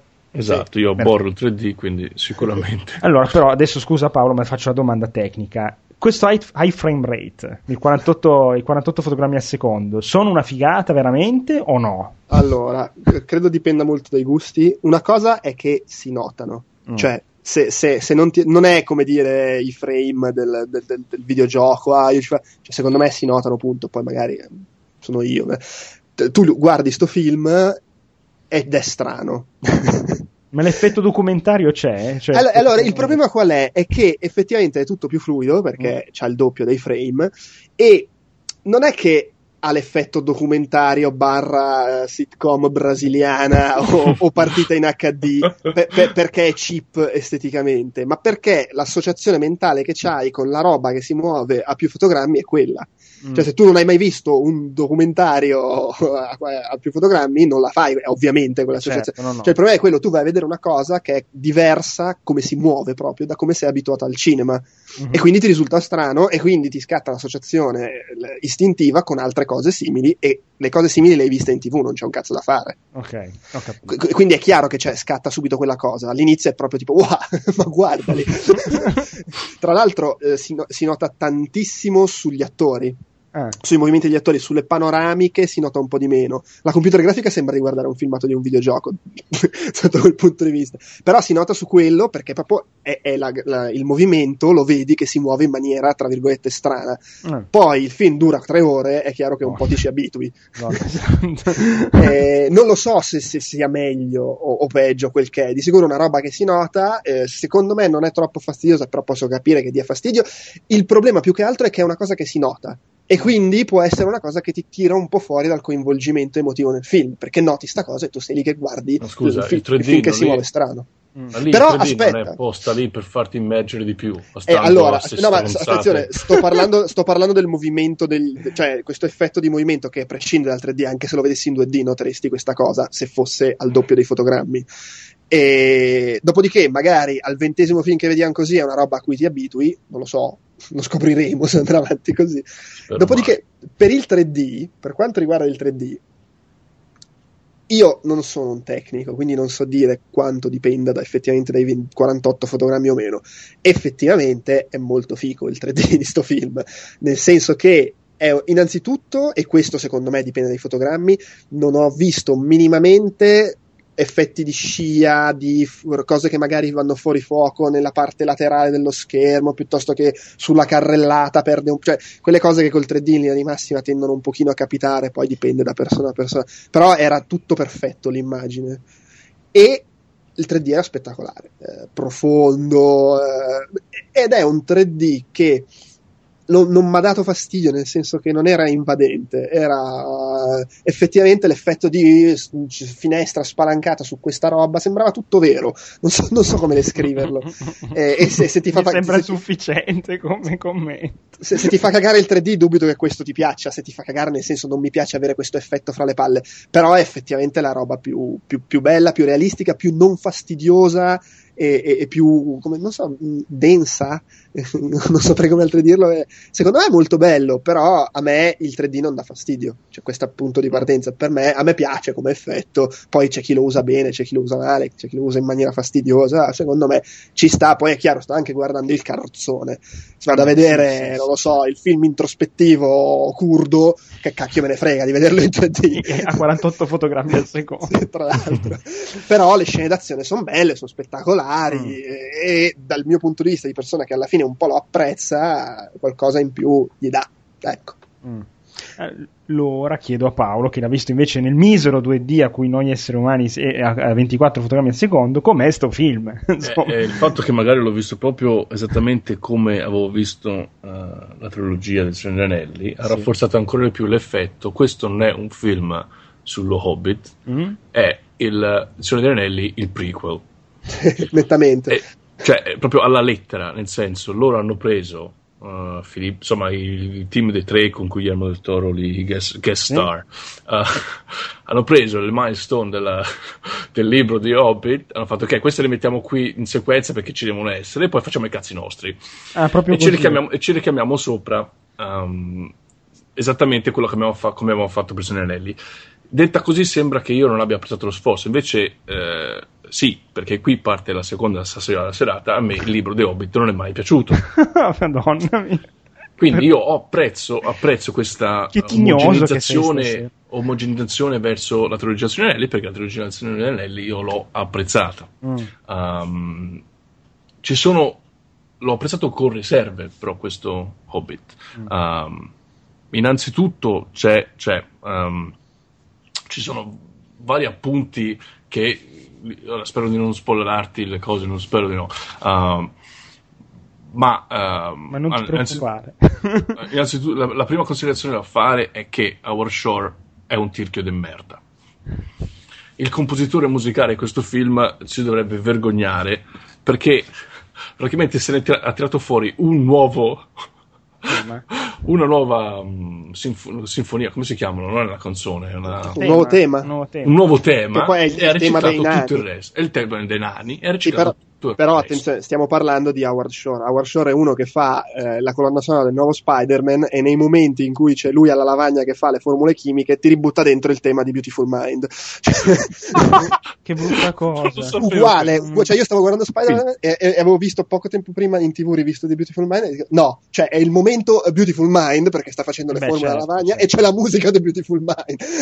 Quindi concorderai con me nel dire che Howard Shore è un tirchio di merda. Sì, beh, però qua ci sta di più alla fine, è la stessa sì. saga, cioè, cioè come, dire, come lamentarsi che in Guerre Stellari recuperano il tema vecchio di Guerre Stellari. Sì, in Guerre Stellari lo fanno ogni tanto. Poi un'altra cosa che tra l'altro ho letto su internet, è uno dei commenti più belli che abbia mai letto, specialmente a proposito di Hobbit, e racchiude un po' tutta la, la maggiore critica da, um, che si può fare a questo film. Il commento su internet diceva: È l'unica opera che fai prima leggerti il libro che guardare il film. eh beh, sì. Difatti non ho capito come fanno a tirare fuori tre film da quel libro, però vabbè. Beh, ma è facile, cioè. Di, mh, mm, probabilmente tagliano meno rispetto a quanto hanno tagliato nelle versioni degli anelli e aggiungono tanto quanto hanno aggiunto nel vecchio aggiunto. Il team creativo che stava dietro a um, Lord of the Rings è un team creativo con le idee chiarissime. Questi tre signori, un signore e due signore, sanno esattamente cosa vogliono da un film. Mm. E se si tratta, quando gli va bene in un contesto fantasy che funziona, altre cose come King Kong o le eh, amabili resti che si chiamano in Italia crolla tutto in maniera fragorosa. Mm-hmm. Perché lo, la loro idea di character development è eh, quasi criminale. Ora, finché hanno un source material come Tolkien, ancora ancora, mm. ma il character development dell'ora in più di, to- di King Kong è ridicolo. Eh, e qui ci riprovano, qui ci riprovano con una scena di mezz'ora della cena in cui è lì per un solo motivo, è lì che ti devono introdurre 13 fottutissimi nani. okay. Allora, Il character design dei nani è da Oscar. Mm. Perché effettivamente trovare 13 design diversi che riconosci i nani anche da lontano è geniale. Hanno mm. fatto un grandissimo lavoro. Ma in termini di caratteri hanno fatto un lavoro pessimo. Loro in praticamente in sì, durata, durata, durata mezz'ora, dopo mezz'ora di questa scena di, uh, di cena, hanno ottenuto l'effetto opposto, erano tutti sul culo questi tredicinali. Dal primo all'ultimo erano tutti sul culo. E di uh, sviluppo caratteriale non c'è, è zero, non ti ricordi un nome, almeno io appunto ho l'Alzheimer, ma io ancora non mi ricordo un nome che sia uno di questi nani. Ma non si ricorda manco Gandalf, come facciamo a ricordarceli noi? È l'unica cosa che deduci da mezz'ora, mezz'ora di pellicola, mezz'ora di sforzi, è che sono bravi giocolieri. Vabbè, beh, è utile, test... mezz'ora buttata bene, no? sì, e poi spero che nei prossimi film questo torni utile, perché nel primo film non torna utile manco per una ceppa. Ma i prossimi due sono sempre a distanza di un anno tutti a Natale? Sì, sì, eh, non sì, è che fanno primavera. No, quello è buono perché più tempo dai a Peter Jackson di rivedere la computer grafica, tanto meglio. Ricordiamoci il Gollum del primo Signore Anelli era effettivamente diverso dal secondo episodio e dal terzo e hanno fatto un grandissimo lavoro. Mi hanno detto tra... che qua è pazzesco Gollum, è una roba... Gollum tra l'altro ovviamente l'highlight della del, del, film perché davvero è una scena bellissima, mm. gran, grandi, grandissima scena, l'unica grandissima scena forse. Ma quello che mi premeva dire, soprattutto per la computer grafica, è mm. che diamo quanto tempo vuole a Peter Jackson per migliorare la computer grafica, perché qui, ancora una volta, i lupi sono meglio quelli di Twilight. Ah. I lupi di Twilight sono meglio di non si chiamano lupi nell'Hobbit, non mi ricordo come si chiamano, fanno schifo nei Hobbit, cioè sono una cosa luccicosa, non dico che fanno schifo quanto il, il, il gufo di Dracula di uh, Dario Argento. Madonna santa, ma mica sono, no, sei sono, acido stasera, mamma mia. sono ridicoli, questi sono gente che ha uh, c'ha Ueta lì accanto e tirano fuori dei, dei lupi che fanno cagare. eh. ridicoli. Erano già ridicoli nel Signore degli Anelli originale, le iene lì che su, sulla via per Roa, non mi ricordo. Manco me ricordo. Eh, Infatti, cioè, secondo me è anche un po' Weta che forse non è il suo forte, quello specifico. Mentre sul parti la panoramica della Madonna. con i vulcani e le, le, le robe atomiche dietro sono più bravi. E comunque, e poi mm. l'ultima considerazione sì. che mi ha fatto ridere tantissimo uh, è, è Saruman. Perché Saruman in questo film è il nonno scemo. cioè lui rantola, rantola e nessuno se lo caga di striscio. Eh, ma difatti per scena, quello ne, e poi nella trilogia cui... si incazza perché... ma io scena... non ho capito se volevano dipingertelo come il rincognito che non ci sta capendo niente o in realtà lui già stava tramando, era già d'accordo e allora fa, fa, un po' il finto tonto. Spero che sia quello perché se no è veramente uno scemo. Sembra gli Jedi nella, nella trilogia prequel di Guerre Stellari. Ah, ma erano tutti dei cretini. esatto, esatto. Comunque, promosso con riserve, diciamo, non è terribile. Se, se, lo faccio sembrare terribile, non è la mia intenzione. No, no, beh, hai appuntato. Però ci sono dei, dei cali, sono dei cali enormi. E non mi capacito come in due ore, di, in due ore e mezzo, credo, anche tre ore di film, tu no, non riesci a caratterizzare, tre. quasi tre, tu non riesci a caratterizzare almeno due nani. Uno ci riescono, ma è troppo facile. Thorin è, è il capo della, della banda. C'è un, sì, Aragorn. È l'Aragorn della situazione, caratterizzato bene, mm. poteva essere meglio, ma almeno è caratterizzato. Tutti sì. gli altri io C'è quello che tira le frecce, quello, quello, grasso, quello che scorreggia. Sono tutti stronzi perché fanno un gran casino a casa di uno sconosciuto. Però poi gliela ripuliscono prima di andare. Poi ripuliscono. E tra l'altro, una delle scene che lì ti no- noti davvero come poco abbiano sviluppato i personaggi, e addirittura qui si tratta di Bilbo, che è bravissimo uh, Martin Freeman, eh tra l'altro. Sì, ma praticamente dopo la scena della cena, che dovrebbe appunto essere la scena clou in cui finalmente tutti si ricordano i nomi dei nani e tutti sanno cosa dovranno fare, eh. Bilbo si sveglia la mattina ed è tutto, come diceva Andrea, tutto messo a posto e Bilbo, da che, da che tu ne sappia, dovrebbe essere contentissimo che si, questi 13 stronzi si sono tolti ai coglioni. No, c'è il momento in cui parte la musica e dovresti capire che Bilbo sai cosa? No, gli dispiace non essere partito per l'avventura. Prende, scappa dalla casa e va incontro ai nani. Ma dove? ma, ma, dov, ma dov'è, che, dov'è, che, io dovrei avrei dovuto. L'ho letta questa cosa. Uh-huh. Dovrei, dov'è che io avrei dovuto capire che Bilbo uh, si rende conto um, che, di, di, che ha bisogno del, dell'avventura? Cioè, Beh, però secondo me qua sei un po' eccessivo. È vero che non è Perché c'è la spiegato, però no, nella scena quando ne parlano la sera prima, secondo me si vede che lui è combattuto, però dice no, mi cago sotto, ma no, non vengo. Però Se secondo me l'unica cosa che fa è rincorrere le salcicce che si stanno sventolando. No, no, no, no, quando ne parlano, poi lui seduto parla con Ganna, secondo me lì, lì, te lo dice abbastanza che è combattuto. Poi è, è, è, un po' troppo scatta l'interruttore come decide il giorno dopo, per carità sono d'accordo, però secondo me un minimo la cosa è, è introdotta. Però comunque bravo Martin Freeman. Eh, sì, no, lui è bravissimo. Martin, si chiama Martin Freeman, mi sembra. Martin di The Office. Sì, sì, sì. sì. Ma in, in linea di massima bra- bravi più o meno tutti, quelli importanti perlomeno. Gandalf è tornato alla grande, mi piace. Lui Gandalf, no, sempre... Mi è piaciuta anche la, la Galadriel, che sì, non credo vabbè. ci fosse neanche nel libro, ma quello mi piace per altri motivi. Eh, quello, quello, è il momento. Perché no, è, comunque, secondo me dove, lo dovevano fare per forza così, nel senso che per forza lo devi far sembrare il, il prequel de, di quegli io altri apprezzo, Io apprezzo perché a me e... il libro di Hobbit non mi è piaciuto. no, vabbè, però è una cosa diversa, è, è, è, una, è una, fiaba, insomma, il, il libro come prequel del Signore degli Anelli ci sta, non ci sta più di tanto, al di là del fatto che lo è a livello di storia. E capisco che nel film l'abbiano voluto poi inserire Forse. nella grande saga e allora ci sono i personaggi degli altri film che in qualche modo li fanno apparire, cioè ci sta, e anche che il tono sia quello degli altri film, anche se un po' più buffone perché ci sono 13 nani che fanno i coglioni. Vabbè, io comunque mi sono divertito. Cioè, io allora, io, bisogna dire una cosa: che io ho amato tantissimo la compagnia dell'anello, mi sono spaccato i coglioni tantissimo con gli altri due. E quindi. Concordo abbastanza, sì. Soprattutto il, pr- il primo è effettivamente il migliore dei tre.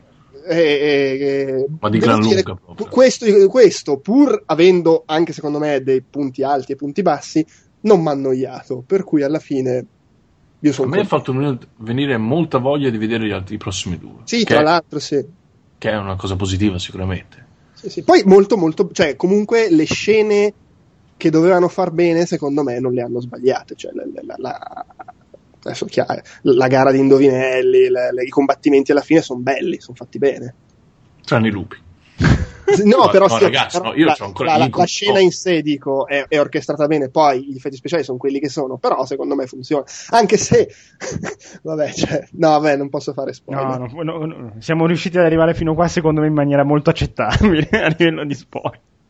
Vabbè, comunque dai, da vedere, alla fine filmone di Natale si può vedere tranquillamente, mi sembra, no? Da, da vedere comunque... immagino se non sei il tipo che la sera prima si rilegge il libro.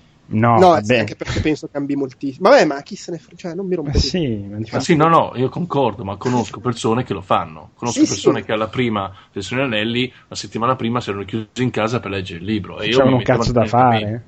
Però è, è, anche tirarti la zappa sui piedi se poi sai di essere uno che si incazza quando gli cambiano le cose. E sono ancora lì a, a, a menare le storie perché non c'era Tom Bombadil. Eh. Ma, ma fra, fra l'altro poi quelli secondo me fanno una gran fatica ad apprezzare l'Hobbit perché una delle cose criticate della trilogia del Signore degli Anelli dagli integralisti è l'umorismo che ci ha messo dentro e il fatto che due hobbit su quattro erano dei buffoni e, na- e il nano era un buffone. Cazzo, qua ci sono 13 nani. sono tutti buffoni già dal primo film. sono 13 nani e, e, ce n'è solo uno che non è un coglione completo.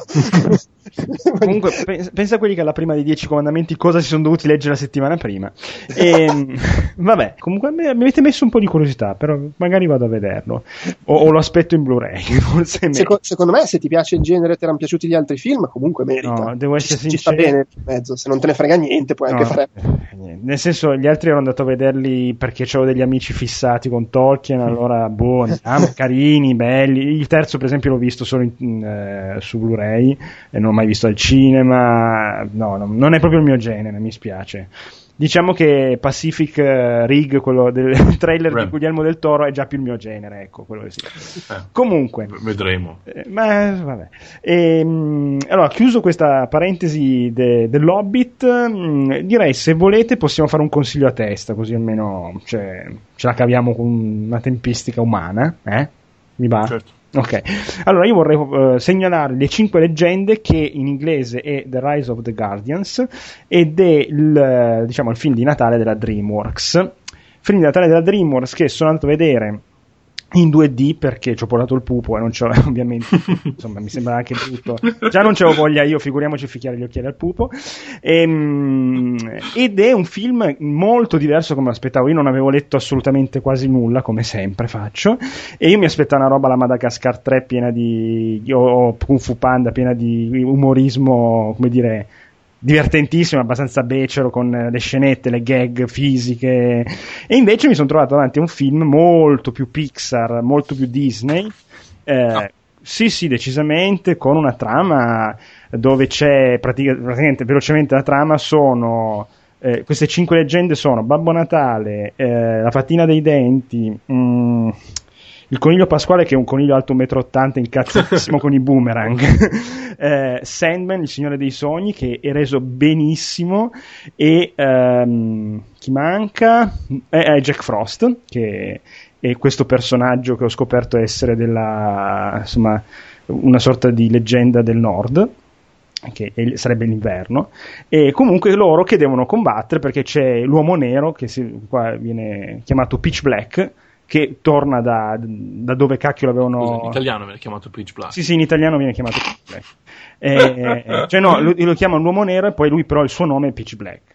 E, e appunto deve, come si dice, cioè, questo torna per togliere i sogni ai bambini, cose del genere, e i cinque personaggi devono ovviamente combattere. No? A parte che il film è divertente, comunque anche qua qualche, c'è qualche gag divertente, però il film si basa molto sul sentimento, è spettacolare, proprio tecnicamente secondo me DreamWorks eh, è arrivata dove c'era Pixar e forse l'ha anche superata, perché veramente ci sono delle scene pazzesche. Ci sono dei caratteri, cioè dei, dei, personaggi resi benissimo, tipo appunto Sandman, che io essendo abituato a quello di Neil Gaiman, vedendo, cioè, non so se avete presente il Sandman di Neil sì. Gaiman, eh, questo qua invece è un omino bassotto, tutto dorato, che non parla, fa solo segni, pu- puccettoso, però quando si incazza inizia, cioè è quello più pericoloso di tutti e cinque, no?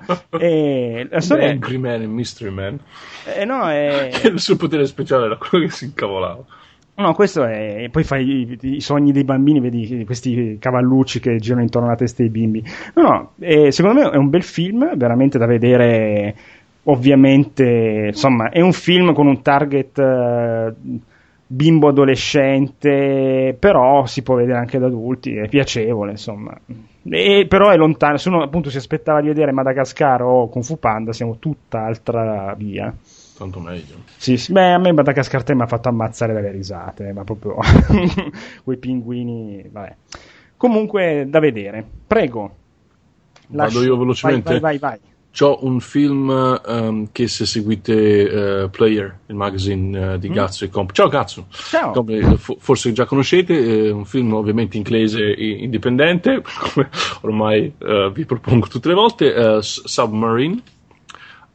ed è un film abbastanza importante per alcuni motivi, fra cui è il debutto alla regia del, di tale Richard, e qui il, il, il cognome non ho più pari idea Ayod, eh, che è il MOS di IT Crowd. Se voi seguite IT Crowd, sì. voi seguite IT Crowd, sì. L'ho visto qualche volta, però mi sento preso per il culo, allora non lo guardo non così spesso. Io lo seguo nel senso che guardo gli sketch su YouTube, esatto, faccio, faccio prima. Diciamo, perfetto, non ti, è esattamente il modo migliore per guardarselo.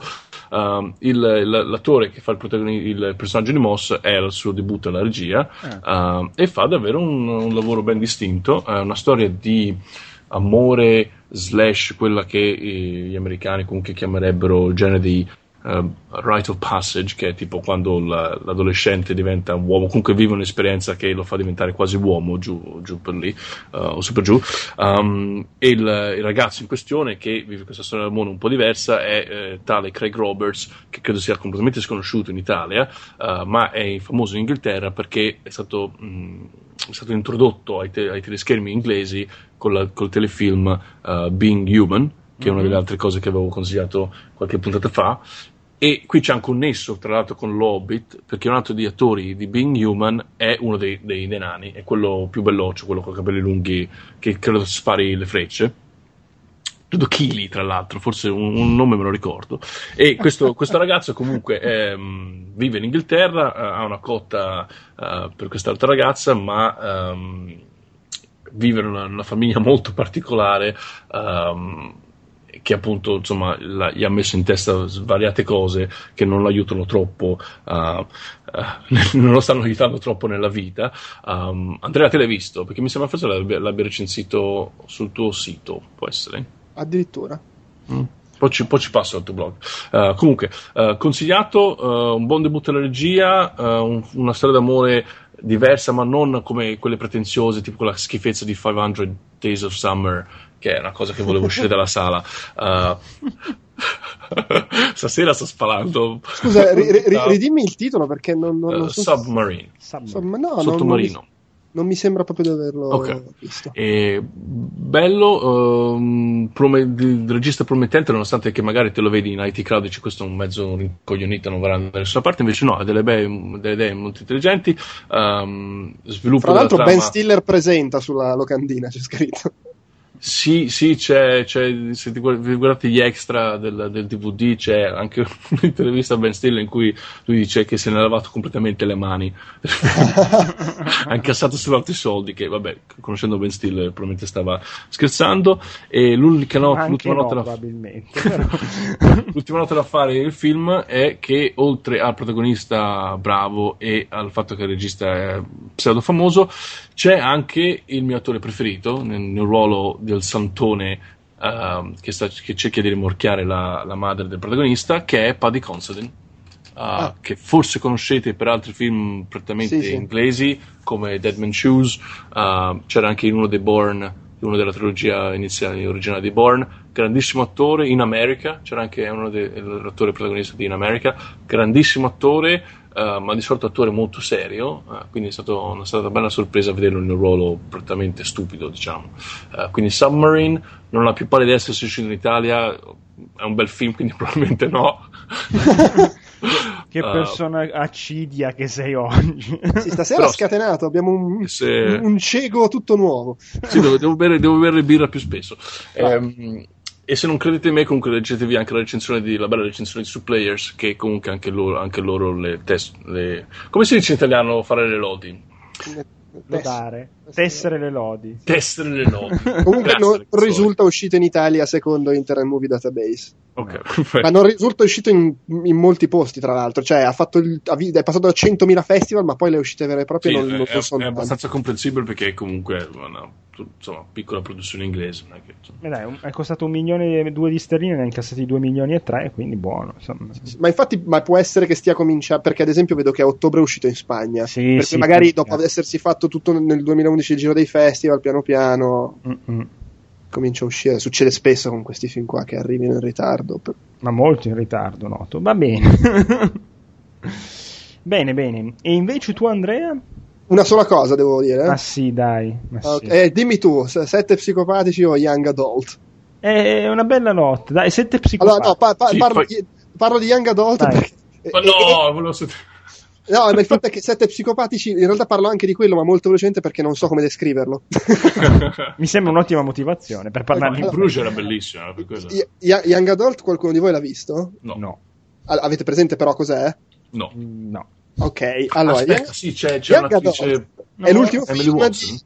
No, No. eh, c'è Emily Charlize Theron. Ah, che cavolo. È l'ultimo film di Jason Reitman, che è un regista che per quanto mi riguarda non sta sbagliando un colpo, eh, ha fatto Thank You for Smoking, ehm, eh, Juno e Tra le nuvole. Mm. So Ah, che Juno, da- Juno dà fastidio a molta gente per l'aria un po' Sundance, però secondo me è un bel film, anche se quell'aria dà fastidio anche a me.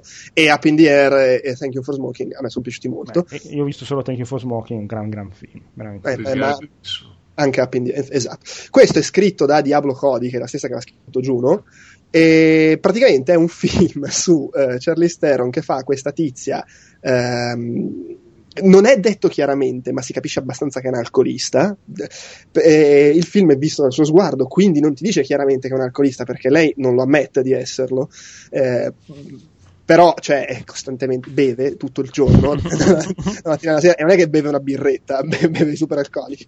Ed è questo personaggio, lei fa la scrittrice, eh, fa una vita del cazzo, sta sempre seduta sul, sul fa la nostra vita, sta sempre col culo al computer, scrive, eh, ogni tanto esce, ecco questo magari è un po' nella nostra vita, ogni tanto piglia, esce, sì, come gnocca, eh, si porta una casa o tromba, però non c'ha una vita, come si suol dire, normale, poi magari va benissimo per carità, eh, è molto frustrata perché fa la ghostwriter per una specie di per una scrittrice di romanzi stile Twilight, cioè Young Adult.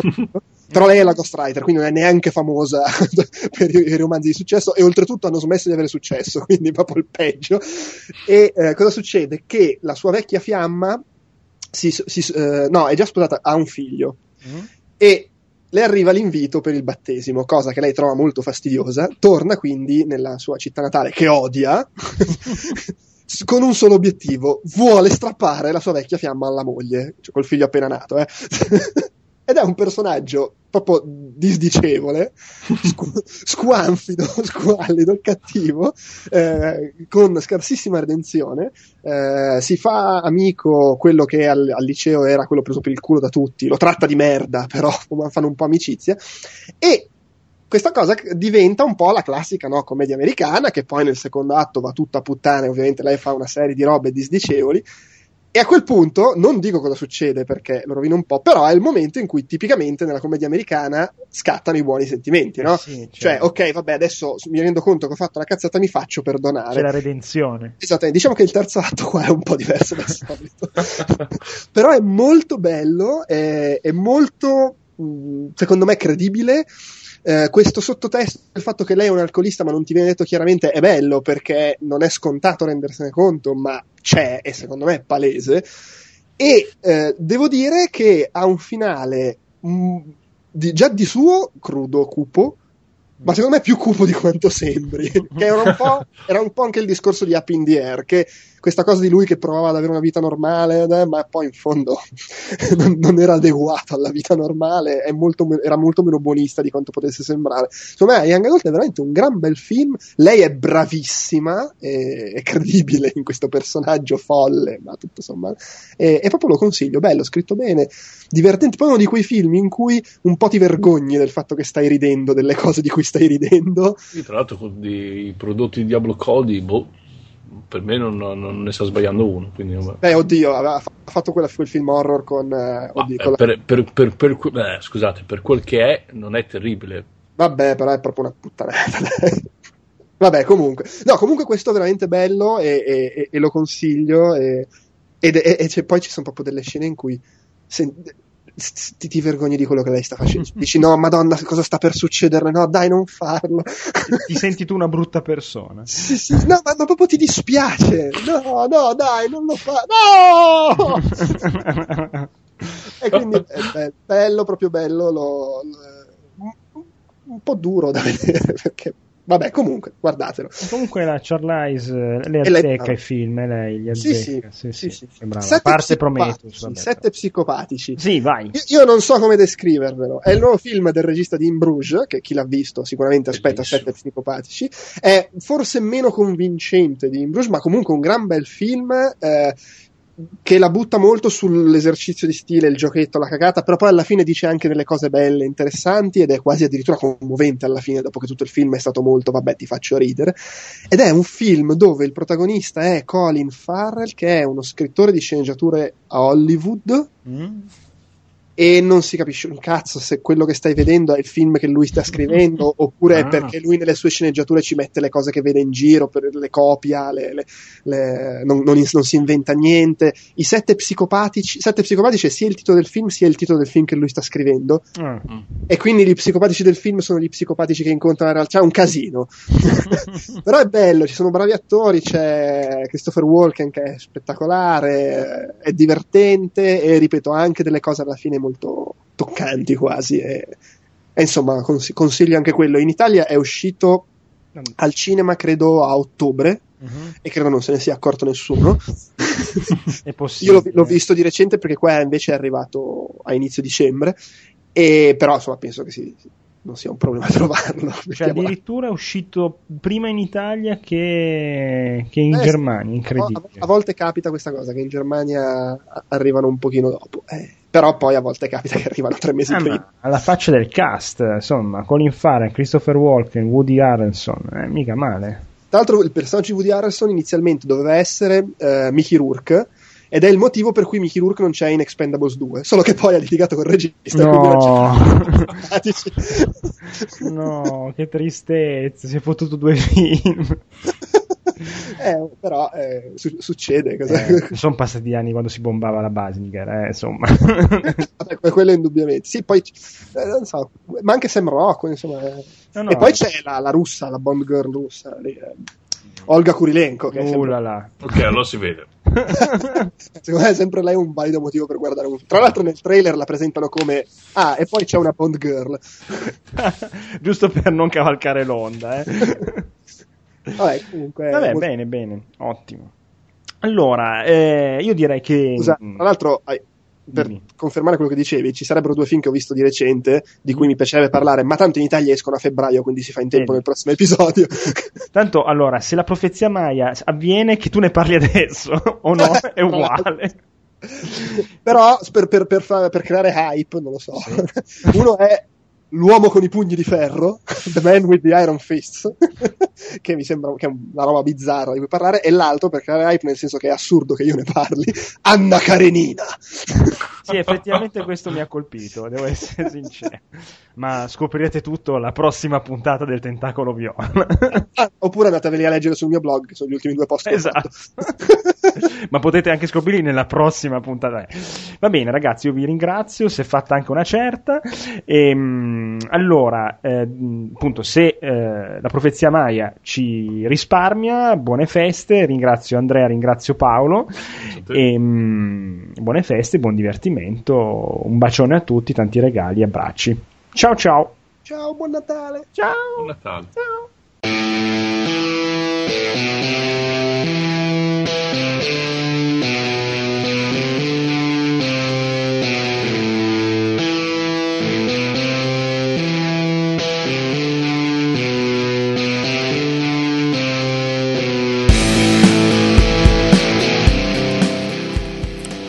Come sempre potete trovare il podcast Tentacolo Viola su outcast.it dove sono disponibili tutti gli episodi anche in streaming con i link ai vari consigli citati in puntata.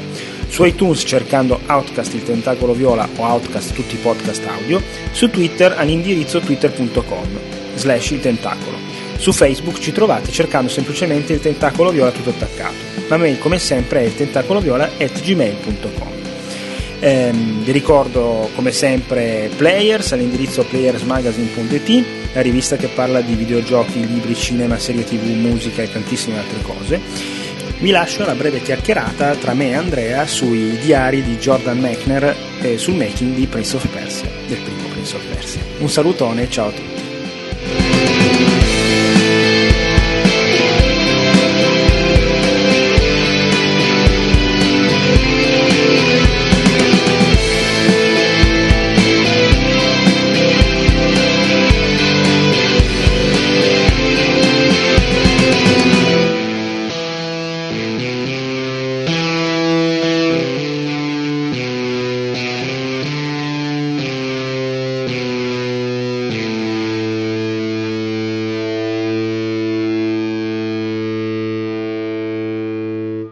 Continuando a interromperti, facciamo no, no, cosa. No, è una cosa così, eh, perché appunto leggendo le, i diari di, di Prince of Persia, che ho notato, se sul sito c'è anche quello di Karateka, non lo sapevo.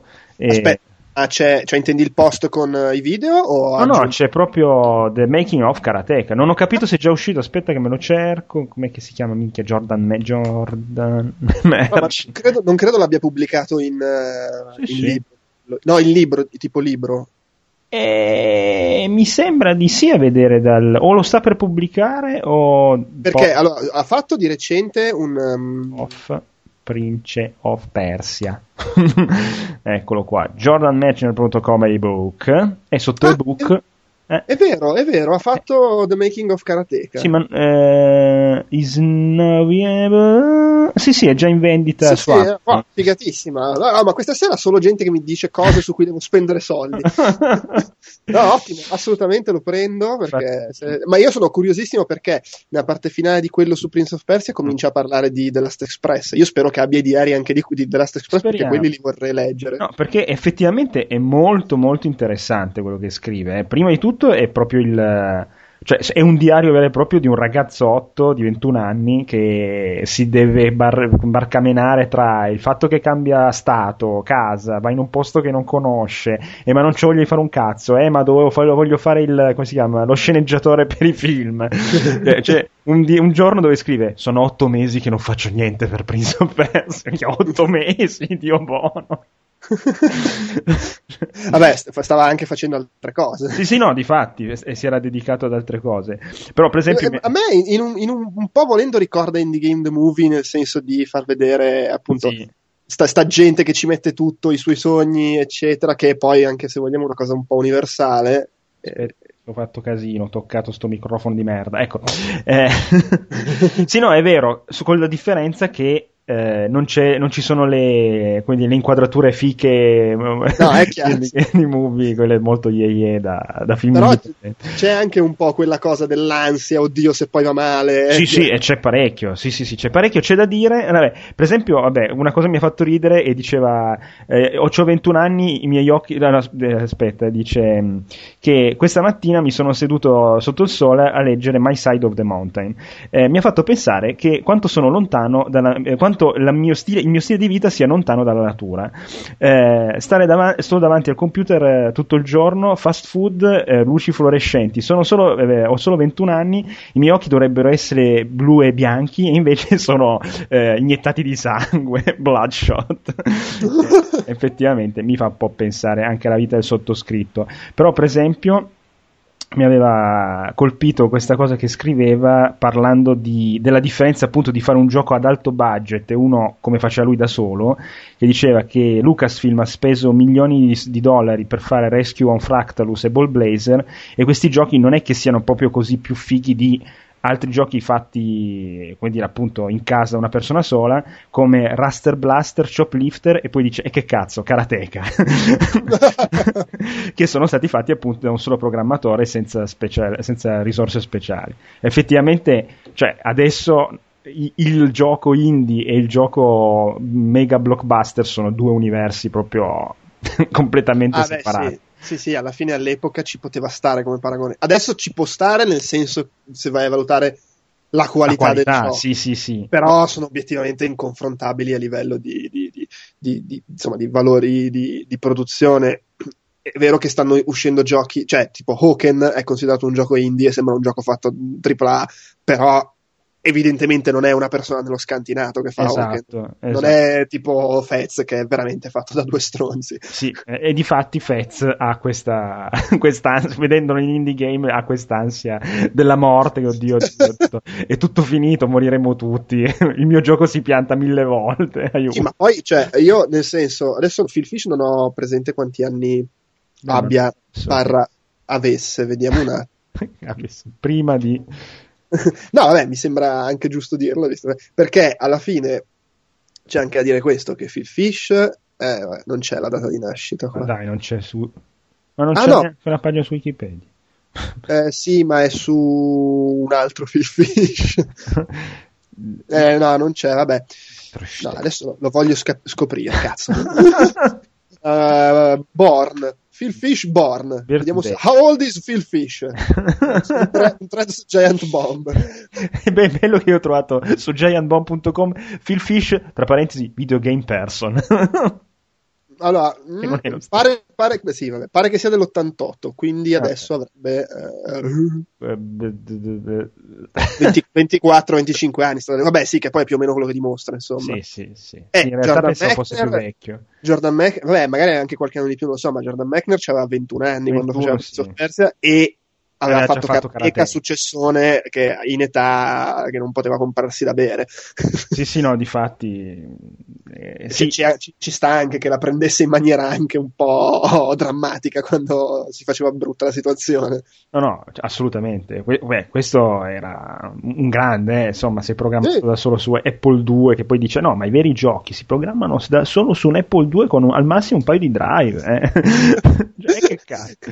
Ma poi, tra l'altro, ci, ci sta anche che si sia montato un po' la testa, magari sul momento, perché è esattamente come un, un ragazzino che si ritrova a giocare nell'NBA a, a neanche Eh sì. 20 anni, non capisce più nulla, anche uno nel suo piccolo che fa un successo di quel tipo, perché no?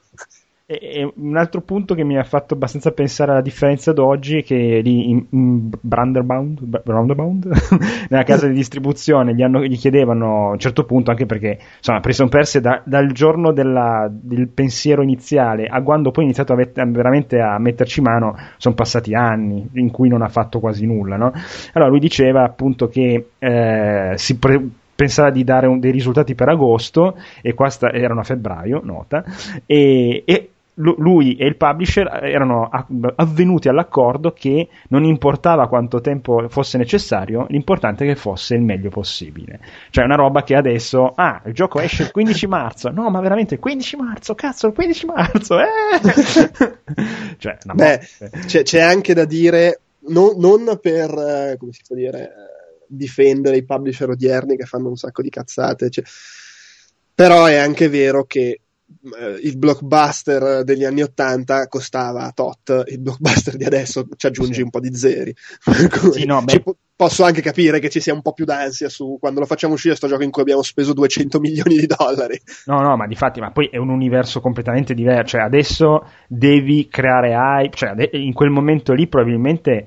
Adesso io non mi ricordo esattamente quando è uscito Prince of Persia.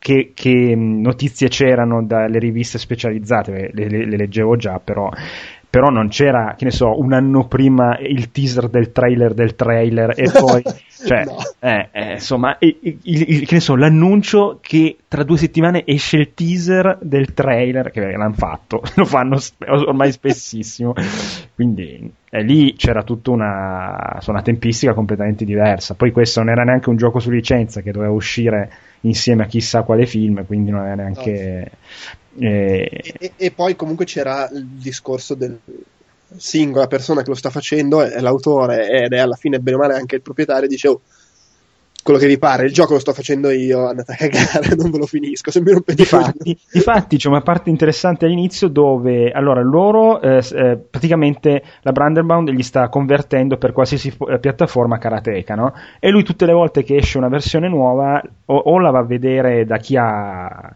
il, ehm, dire, l'hardware adatto perché era uscita per Commodore 64 e tutto e, ne- e nel diario ci sono i suoi commenti no? E allora, e poi, eh, mentre sta iniziando a parlare con la casa di produzione di Prince of Persia, eh, loro gli propongono Karateka 2, perché volevano Karateka 2. E lui gli dice: No, Karateka 2 o lo faccio io non ha senso, cioè nel senso non mi va solo di avere le royalties, no? Le royalties. E, mm, e loro dicono: Vabbè, sai che c'è? Allora, guarda che rischi che noi facciamo un gioco che non si chiama Karateka, che però eh, è il seguito non ufficiale, però tanto noi ci possiamo mettere da. come si, mm, cioè far capire che il seguito non ufficiale di Karateka, anche se non chiama Karateka, te non penghi una lira e noi facciamo comunque il botto. Quindi fai te, se, se, vuoi, se ti accontenti del 3% di royalties, bene, se no, amen. È, è- è come, è come flashback che ci abbiamo messo un po' a renderci conto che non era il seguito di Another World. sì, sì, sì. Tra l'altro so che Eric Jackie era abbastanza incazzato all'epoca per questa cosa, per come se l'era giocata la Delphin Eh beh, eh, fac- astuti, eh. gio- giocando sull'equivoco, insomma, quando invece lui se n'era andato e stava facendo altro. Eh, Bastardi. e, e un'altra E poi cosa- Flashback era un ottimo gioco, però Eh. Flashback era bellissimo, sì. Eh, era molto più complesso, cioè da- di per sé forse era, era meglio Flashback come gioco in sé perché faceva- ci facevano molte più cose che non eh, Another World, però Another World effettivamente cioè, è il padre spirituale, non ce n'è, non ce n'è proprio. E una cosa che mi ha fatto anche tenerezza, c'è un punto del libro dove lui di, delle- di questi diari dove dice eh, oddio, io vorrei tanto che questo gioco fosse un hit come Karateka. E questo ti fa, cioè, e, e, poi vedi cosa è successo dopo. e 3000 versioni, e versioni 3D, il film della Disney. 30 anni dopo ancora si trascina dietro. Esatto, questo. È bellissima questa cosa di, oh, vorrei che fosse come Karateka. Eh, l'ha superato leggermente proprio. E beh, no, comunque bello. Ti ringrazio di avermi consigliato questo affare perché è molto molto interessante. Mm. Sì. Fra l'altro, cioè, vorrei far notare tu adesso mi hai segnalato che ha pubblicato i diari di Karateka sì. e io gli ho, questa sera ho comprato quelli, ho comprato l'Apple Bundle, sto scaricando 8 giga di roba in questo momento. Ma il bello è che il post, io seguo il suo blog mm. e il post del suo blog in cui ha detto di aver pubblicato i diari di Karateka mm. l'avevo pure visto perché io ho fatto sul mio blog un post dicendo ah guardate che figata, ha messo su questi 4 video sul making of di Karateka, ma ero talmente preso dai video che non mi sono accorto che sotto c'era scritto ah ho pubblicato il, il libro. Yeah. Tra l'altro, guardateveli se vi incuriosisce, ci sono questi quattro video, li ha messi su YouTube, ma insomma li trovate sul suo blog, eh, dove mostra il making of in parallelo del Karateka originale e del Karateka remake, facendo vedere eh, un po' di cose curiose sul gioco vecchio, come l'aveva fatto, perché, e spiegando le scelte nel fare il, il remake, perché è cambiato di qua e di là, che insomma è, è carino, anche se è un po' molto da le, super... i, i, i, i, making of all'americana che trovi nei DVD, quelli un po' anche autocelebrativi, eh, che figata! Eh, ci sta. Ci sta, ecco, e comunque, nonostante questo, però sono interessanti, fanno vedere cose, cose simpatiche. Comunque, se quest'uomo aveva 21 anni negli 86-87, adesso ne ha 44, 45, giusto? Sì.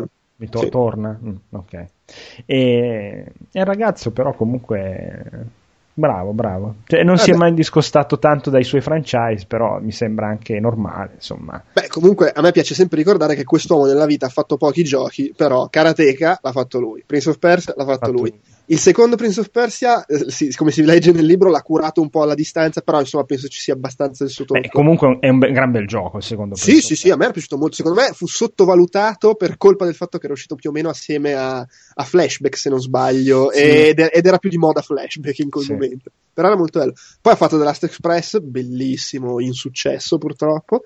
Mm. Ha curato Le sabbie del tempo, che Ma...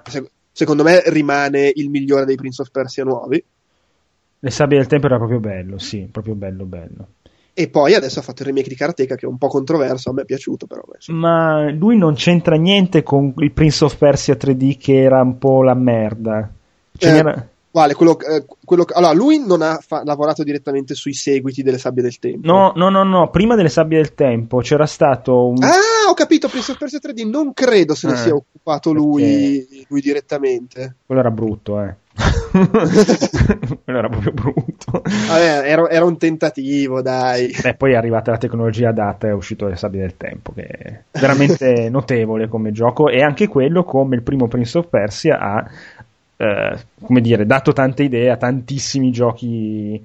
Cioè, non ultimo Darksiders 2, è uscito un decennio dopo. Quindi. Sì, guarda, io, io, Le sabbie del tempo, del tempo per me è, è, il, è il primo gioco. Mm di quell'ondata che ha poi creato la mareggiata degli action adventure eh, occidentali che tornano a dominare e sì. spazzano via il Giappone. Sì. E dopo, dopo, quello hanno cominciato, vabbè, dopo quello e seguiti, magari meno belli, che però fanno parte dell'ondata. Eh, però non erano malvagi, erano tutti, cioè comunque ottime produzioni. primo era eh. proprio bello, sì. E poi è arrivato God of War e eh. poi via via. Cioè, però secondo me è iniziato lì. E tra l'altro quello era il gioco, mi ricordo che in un'intervista eh, Hideo Kojima all'epoca disse of, cioè tipo quali giochi ti piacciono, mm-hmm. magari, e lui disse Prince of Persia e Sabbia del Tempo sembra un gioco giapponese.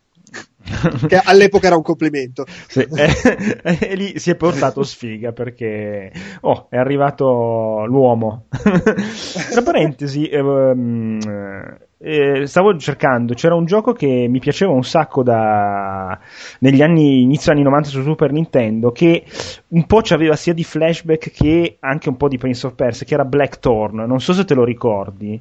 Thorn era, scritto TH eh, sì. sì, Thorn. Blackthorn. Esatto, che in realtà nella versione americana non mi ricordo qual era la versione perché avevo il Super Nintendo americano comunque c'era anche si chiama Black aveva due nomi perché negli Stati Uniti aveva un nome diverso comunque era uguale a Flashback come Se cerchi Blackthorn videogioco trovi un'espansione di Rainbow Six Rogue Spear.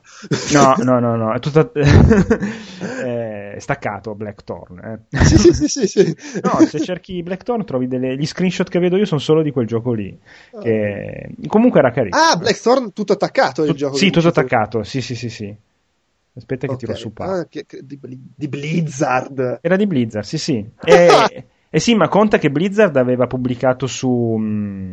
come si dice? Su Super Nintendo, se non dico una puttanata, eh, Out of This World, la versione di Another Ah, World. ok. eh. Mm. No, comunque non me lo ricordo minimamente sto Blackthorn.